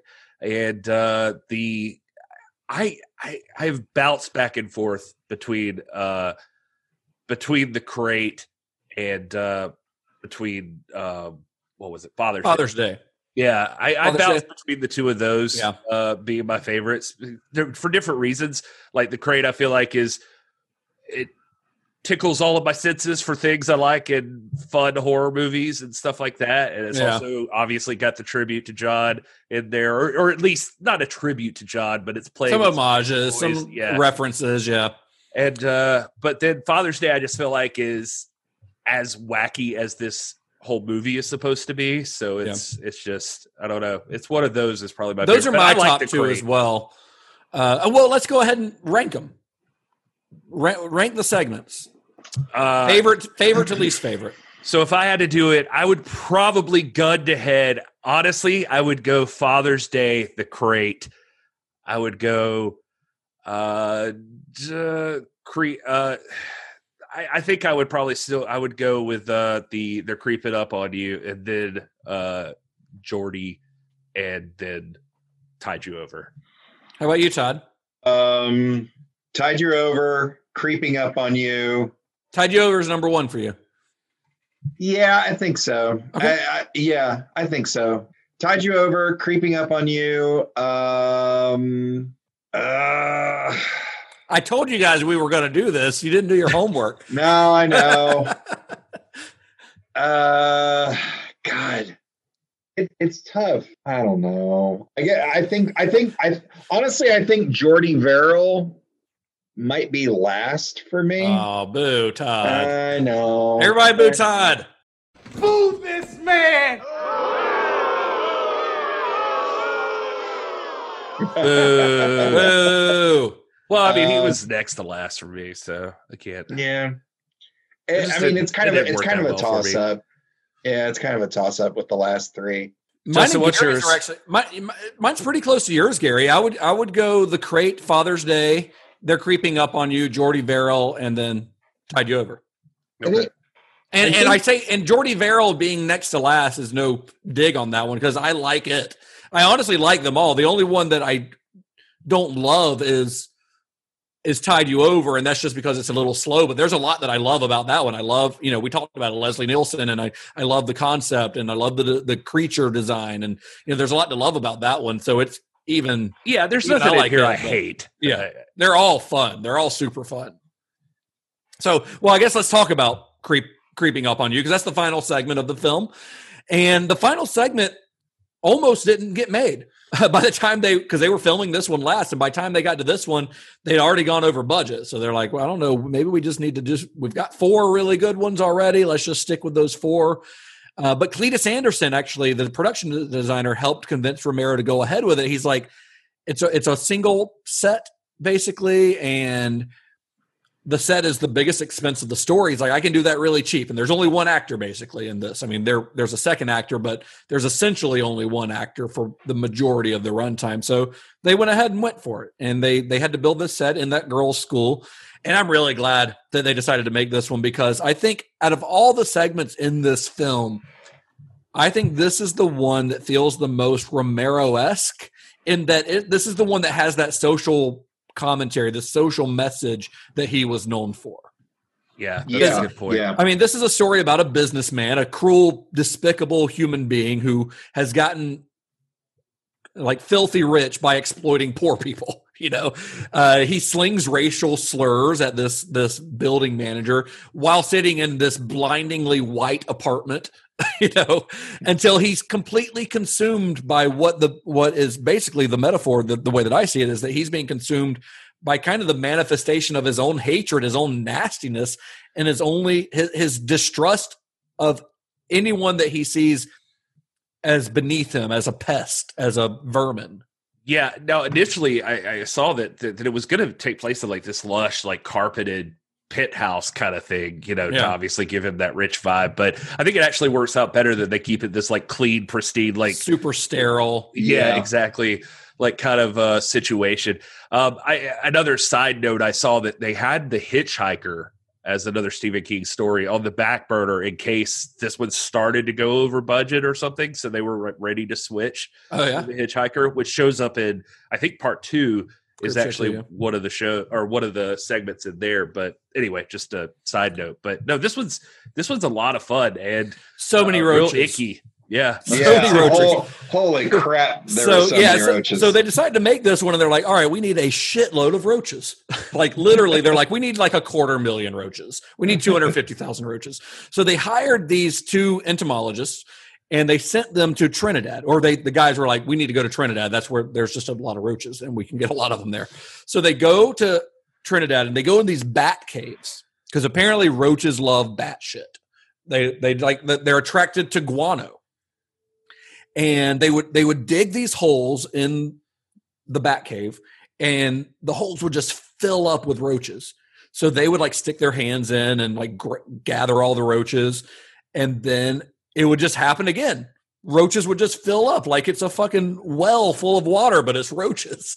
So they just keep doing it. And they said that the cave was so filled with roaches there were so many roaches in that cave that they could literally lie down on their back and the roaches would move them across the floor.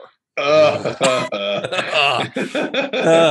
so they they brought 18,000 roaches or I mean, I, approximately. I don't think anyone counted them, but they, they said they brought about 18,000 back to the states and then bred them to get the amount that they needed. Uh, the roaches actually got their own trailer on the set. They called it the Roach Motel, but there was basically a trailer on set that just housed roaches.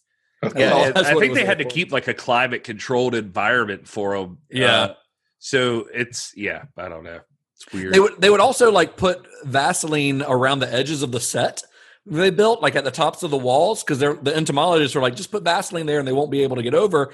So they they did that and they set down the roaches, and then the roaches crawled up the wall and just went right over the Vaseline. but they had to like try to gather all after they were done shooting. They would try to gather as many of the roaches back as they could, and roaches don't you, you can't train them. You can't like. uh direct them so they would basically just have to dump them out and then film them as quickly as they could but like within five seconds of the camera rolling the roaches were they were gone because they were running off to the corner somewhere There was some segment of a film festival where Romero talks about a little bit that these guys uh, or the roaches, these guys, the roaches, uh, were the more most expensive part because they ended up costing like I forget how many cents per roach he said, but it's like 50 cents a roach or something yeah, I, I wanted to Yeah. say fifty. I felt I couldn't. yeah I couldn't tell if that felt high, but it, yeah. And then uh, for anybody wondering, no, the roaches did not survive the shoot. Like they, Yeah. Like the health department was on them. They had to, uh, which is weird. It's not what you'd expect to hear, but that they had to kill them by the Yeah, roaches are the worst And I was gonna say, like spiders, I can, you know, we we did a we did a arachnophobia episode a while back on our other show, and I'm like, you know what? Some spiders are fine. I've got a, I've got an orb weaver living by my front door right now. I don't give a shit. Roaches are they have no benefit. They're just d- the worst, disgusting creatures. I got to tell you guys a story. Yeah. I watched this movie on Wednesday. Today, today's Monday. I watched it last Wednesday. Saturday, two days ago, me and Bunny, Bunny, my wife, we were doing some deep cleaning in the house. And we've we've had a couple roaches show up in the last couple months, and, and we've had uh, some, you know, pest control come out. We have a lot of trees right beside our back door, so it, bugs get in and it happens, whatever. Uh, so we've had pest control. They, you know, we we get regular, you know, quarterly sprayings and everything, but we still occasionally will see like a roach, and I'm like, what the fuck, man? Like, are these pest control guys not doing their job? So this is is the big guys. fucking huge, man. Yeah, They're so yeah. big. Those are They're the so- ones I, I swear they come from trees and stuff too. Like I've Yeah, and I think they're I think they're coming from the trees in my backyard. But we were we we've got this. Uh, Bunny was like deep deep cleaning, like spring cleaning kind of shit, and she was taking all the drawers out of our dresser in our bedroom, Mhm. and behind those drawers was fucking dozens of roaches wow.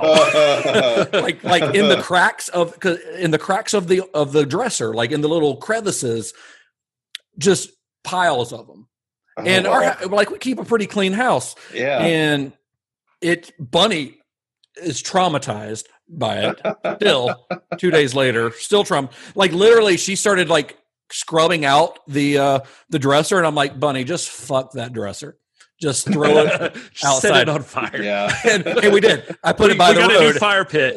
I put it, I put it by the road, and the trash picked it up today. I'm like, fuck that dresser, uh, because we can clean it all we want, but roaches can get anywhere. They can get Yeah, anywhere. They- no, that's Yeah. the problem. They'll get in man. every little crack. So I'm like, we could clean it all we want. They could still be in there, and we don't know how they got. I mean, I'm, I'm assuming they came in from the trees outside, but it was like.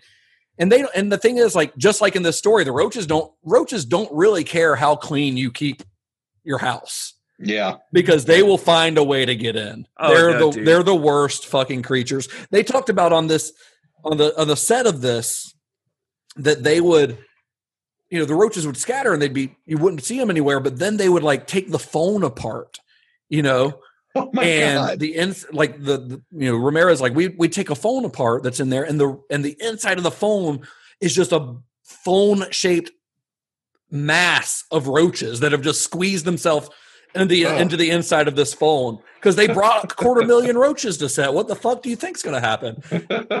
yeah, no, that's it. The health department, like, supposedly, I mean, well, you know, I, I grew up in the country, man. I, I mean, I saw. Dude, I grew up in all the. Louisiana. The roaches there were three inches long. Yeah, were- and, and well, what I saw were a bunch of the little ones, and the little ones were are, are just as terrible because they'll hide everywhere too, Yeah. and everything. But I do remember one day, uh, just not to make this the Roach podcast, but we could.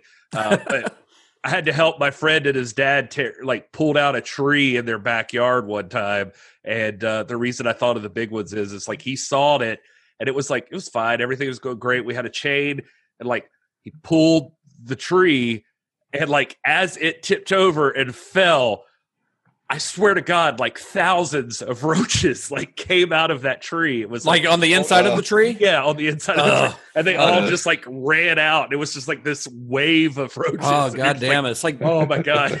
like Joe's apartment. yeah, and so and then for for like weeks afterwards we'd be like hanging out in his living room and like there'd be a random giant roach. Yeah, like they just never go away. Like that day that that happened, I I ran down to the hardware store and I got some raid, and I'm just in there like I got to close the door so the dogs can't get in, and I'm just like every time I see one, psst, psst, it's like the guy in this movie. I was that fucking guy, and this was like two days after I'd seen it, and like that was the worst time to see this because I'm like I saw what happened to that guy because they were buried inside of his body. I Uh, by the way, there's any other way to end this episode except for you bursting into a bunch of Maybe. Uh, that scene, I love that effect in this. By the way, Savini was never in the room with the roaches. I don't know if that was like he says he's like I wasn't in the room. I was watching it through a window and directing from yeah, there. yeah. Yeah. He said he would not go in there. Yeah, he wouldn't do it. But they basically created E.G. Marshall is the actor in this. He's another old school Hollywood actor, great character actor. Uh, and he's so good in this. Like he plays such a despicable dude. When they cast him in this, they're like, "Hey man, you're so there's gonna be, you're gonna be in this segment where there's gonna be like tens of thousands of roaches crawling all around you." He's like, "Yeah, man, that's cool. Like whatever." He's like, he's such a like seasoned actor. He's like up for anything, whatever. Yeah, Yeah, poor Tom cre- Savini, who will like set himself on fire and drive himself into a wall Yeah. on a motorcycle. But, but don't put me near those roaches. I will not touch a roach.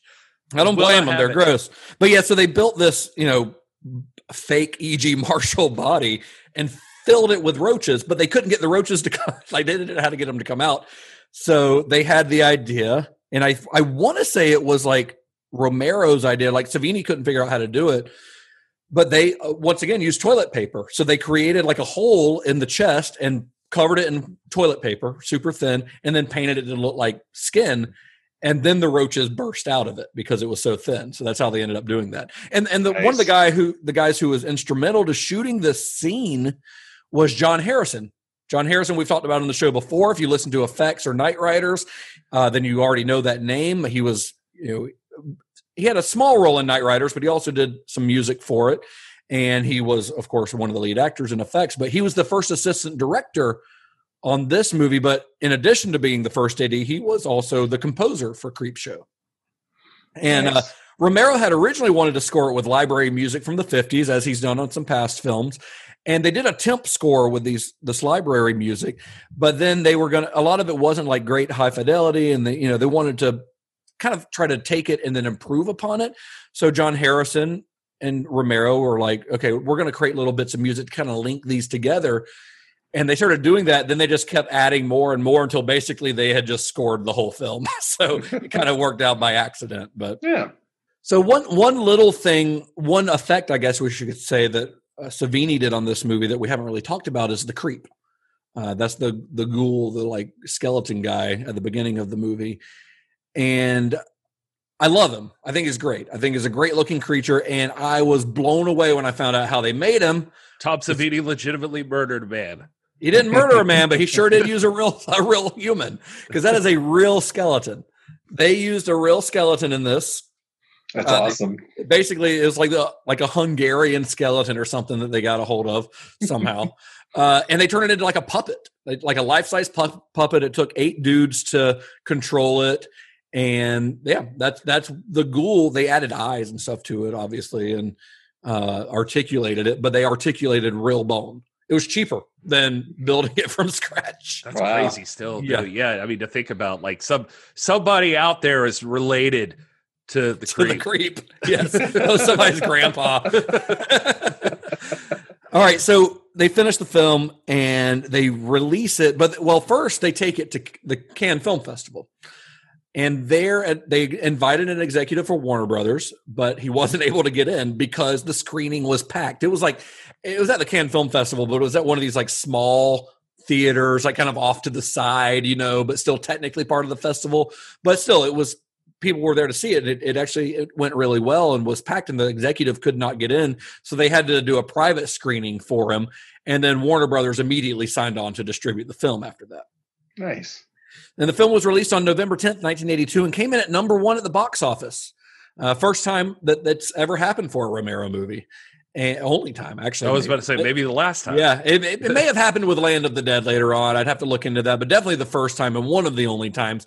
It actually knocked uh, First Blood out of the number one spot. Oh, beat old Rambo. What? I said it beat old Rambo. Oh, Todd thanks. made Rambo sounds. Oh, is that what that was? I thought you were taking a shit. I didn't know what, I didn't know what that was. Oh, is that what that was? yeah, that's what it Uh, That's that's what That's that your, was. That's that's your Stallone.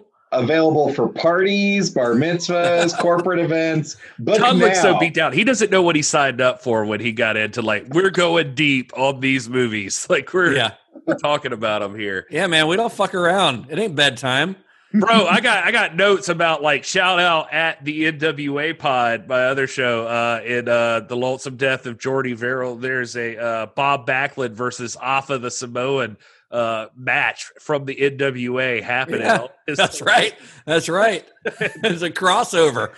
Being called by Vince McMahon, if I'm not mistaken. And so- Jordy Verrill is loving it. He is loving it. So Creepshow was a big hit. It was the biggest, probably the biggest hit of Romero's career, and led to a sequel five years later. Uh, for Creepshow Two, Romero actually took over scripting duties himself. He was adapting some stories by Stephen King, but he hand over he handed over the director's chair to his uh, director of photography, Michael Gornick.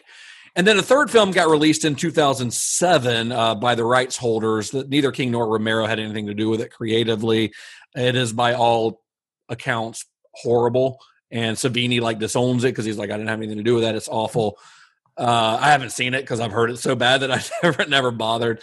And then of course last year Shudder released a pretty critically acclaimed TV series, uh, also called Creepshow. And episodes of that were based on the works of Stephen King, uh, but also Joe Hill, Joe R. Lansdale, uh, you know, people like that. And both John Harrison and Tom Savini helmed episodes of the series.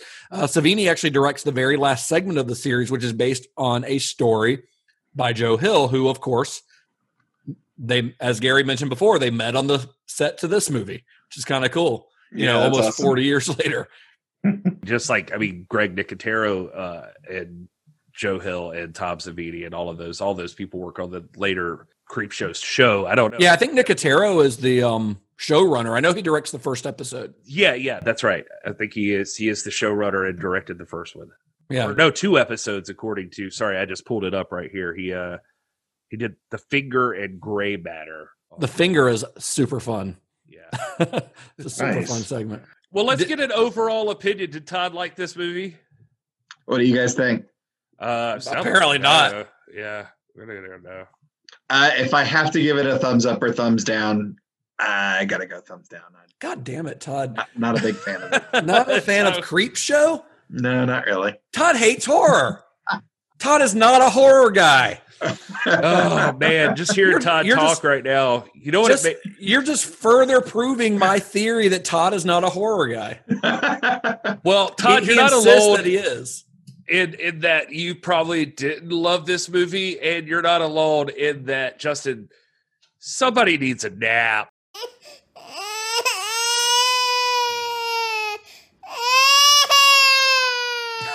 oh, time for our favorite new segment. Our favorite new segment. I did it for this one too. I'm sorry. I got a, I got a few here real quick. All right, let's Uh, hear it. It's Mary Lou. Todd needs a nap. Todd, no, that's what I'm saying. He's not alone. I, Somebody I do, needs I a nap. Do, I do need a nap.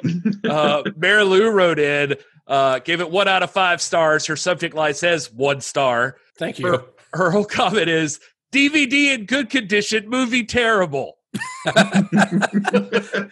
Please elaborate, Mary Lou. No, that's all she's got. That's on Uh, Amazon. nope, that's it. uh, Fa- uh, Falterite, Faltrite, or something. Uh, his subject line says, "I wish I'd never had to give this a star." He says, "They say horror movies are a test of your wits and your endurance, and this movie does that, but not in the way you may have intended it to be. The acting is so diabolical. You begin to wonder why the hell did you put your money to waste on a movie like this? The acting is so hilariously bad that when friends and family interrupt and start talking about, think I ought to mow the lawn tomorrow, what do you think, dear? You gladly give your opinion just so you can get away from the terrible film. Now, when you think of George Romero films, you think, oh, this might be good because of such classics as the Living Dead trilogy and Codename Trixie, the crazies to you and me, and the amiable Bruiser. But then Bruiser's fucking terrible. But then this just really tears your heart out. Again, I go back to the acting and how poor it is, but you've just got to see it to believe it. I mean, how do how do these actors, and I use the term loosely, sleep at night knowing that they made a turkey like this? Actually, I'm being cruel. Turkeys have better taste than to watch this tribe. Avoid at all costs. Please, I beg, don't submit yourself to this torture. Now, he did say you have to see it to believe it, but then also begs you not to watch it. yeah, that's a mi- mixed signals there, bud. I got one more real quick. It's Windsong 92. Subject line Creepshow is the most saddest excuse for a horror movie. Okay, let's get started. This movie is not my thing. I thought parts of it were laughable and boring. I thought the acting was completely cheesy. I wanted it to get somewhere, but it never did. So the only story that made sense was the crate. That was it. Everything else was a drag. Now, the actors who started this movie knew better. There's Ed Harris, Stephen King, Leslie Nielsen, Ted Danson, Hal Holbrook, Adrienne Barbeau, and Tom Atkins. They should stick to movies people appreciate more. Have a standard. Well, that's all I have to say, other than Creepshow, more like crap show for sure. oh man, wow. Well, And, uh, despite what those people think, Creepshow was very successful. So, in the immediate aftermath of its success, the Laurel Group, which uh, you know is Rubinstein and and uh, Romero's film production company, they developed an anthology TV series called Tales from the Darkside. Uh, really, I mean, kind of a fun little cheap, you know, anthology series. It's it's pretty fun though. Ran from 1984 to 1988, and it actually spawned its own big screen continuation in 1990, which was directed by John Harrison. One of the biggest things I think, though, to spring from Creepshow's success came in 1989. So when Hollywood saw how well this movie did, they snapped up the rights to actual EC Comics, the comics that inspired the movie, and created a TV show called Tales from the Crypt, which aired on HBO for seven seasons and is still, you know, fondly remembered today. I still revisit Tales from the Crypt uh, episodes multiple times a year. Uh, It's and- not on the stupid HBO app, though. Right? it's not the the Tales from the Crypt rights are super complicated. So unfortunately, it's not on like HBO Max or anything. Man, I wish they would figure that out so it'd be easier to watch, but it's not. But the DVDs are pretty cheap. You can buy the seasons pretty cheap. Uh, but Creepshow honestly may have been the last big success of Romero's career. I mean, the, the next film he made was not very popular upon release, and we'll talk about that next week. Uh, it's because although it was not popular upon release, it's gone on to become, I think, one of his most well regarded among fans. And that's where we'll pick up next week, of course, with that film, the third film in Romero's Living Dead trilogy, 1985's Day of the Dead. We're wrapping up the zombie movies for now. for now because Romero wasn't wrapped up with zombie movies. well, he thought he, he thought he was. he thought he was. and then just like- when they thought he was out, they dragged him back in yeah, he was in like, 2007 or something. At a certain point, he finally was like, "Man, I need some money." Yeah, zombies will pay the bills. But next week we're talking about Day of the Dead, starring Joe Pilato of Effects. So that should be fun. Uh, you guys can find out where to stream it on our website, cinemashock.net. Uh, if you go to the episodes on cinemashock.net, you can listen to all of these episodes for one thing. It's a one stop shop. But I've also started putting links to all of the upcoming films that we're going to talk for like the next four weeks after each episode. And all of those links will give you uh, the options of where to watch these streaming online, whether to stream on somewhere like Netflix or to rent through Amazon or Vudu or something like that. You'll be able to find them all on there. So, yeah. So, he- so go over to cinemashock.net and all that. You And let us find- know on the Twitter and on the Instagram what you like, what you don't like. If we're if we're talking too much about a movie, if we're talking not enough, whatever. We're we're just like going in. Like Todd, Do you, do you think Todd's up taste finally. in movies sucks? Yeah, yeah. Let, let him know. Mr. Let Todd Todd A. know Davis. needs to wake up. At Mr. Todd A. Davis. Todd, drink some coffee next time. yeah, I might have to. Todd, maybe next time you you should not say you're a horror guy when you don't like fucking yeah, it's a good point. It's a that's a. I felt like that was a slam dunk, and then Todd was like, "No bueno on No Creep bueno. Show." Uh, but you know, I mean, to each their own. You're allowed to have your own opinion. Are you with Todd? Do you hate Creepshow? Are you with us? Do you love Creepshow? Do you have think good it's taste? a Halloween tradition? by God, in my house, I think now. I think I Yeah. just usually watch it every year. I do too. It's a go-to. It's my go-to horror anthology. And we'll talk about other horror anthologies on the show, but I honestly think this is like the king of horror anthologies. I think this is the most consistent. I think Uh, this and- is and the even one that any horror anthology that comes out from this one on, they all say they like Creepshow. That yeah, I mean, and this was of. definitely not the first. And I mean, anthologies go back decades before this, but this is, I, I do think this is like it's the most consistent probably of all horror anthologies in that every segment is pretty good to great. Uh, even like you know, even my least favorite is still pretty good. Whereas there are some horror anthologies where there are segments that are downright terrible and hard to get through. Yeah.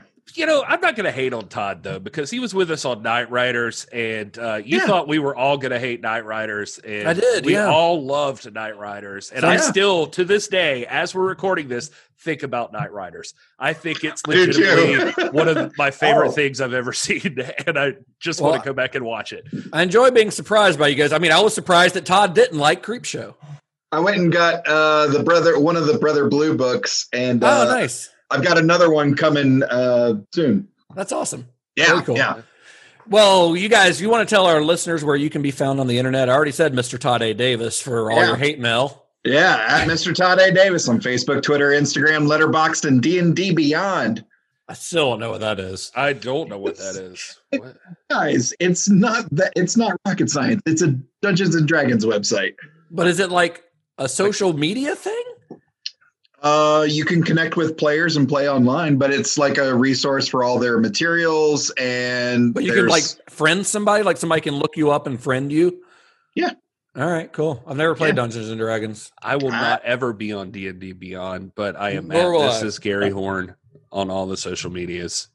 You can I'm find me at Justin underscore Bishop. Follow the show at Cinema Shock at Cinema underscore Shock, I should say, Twitter and Instagram, or find us up there on Facebook.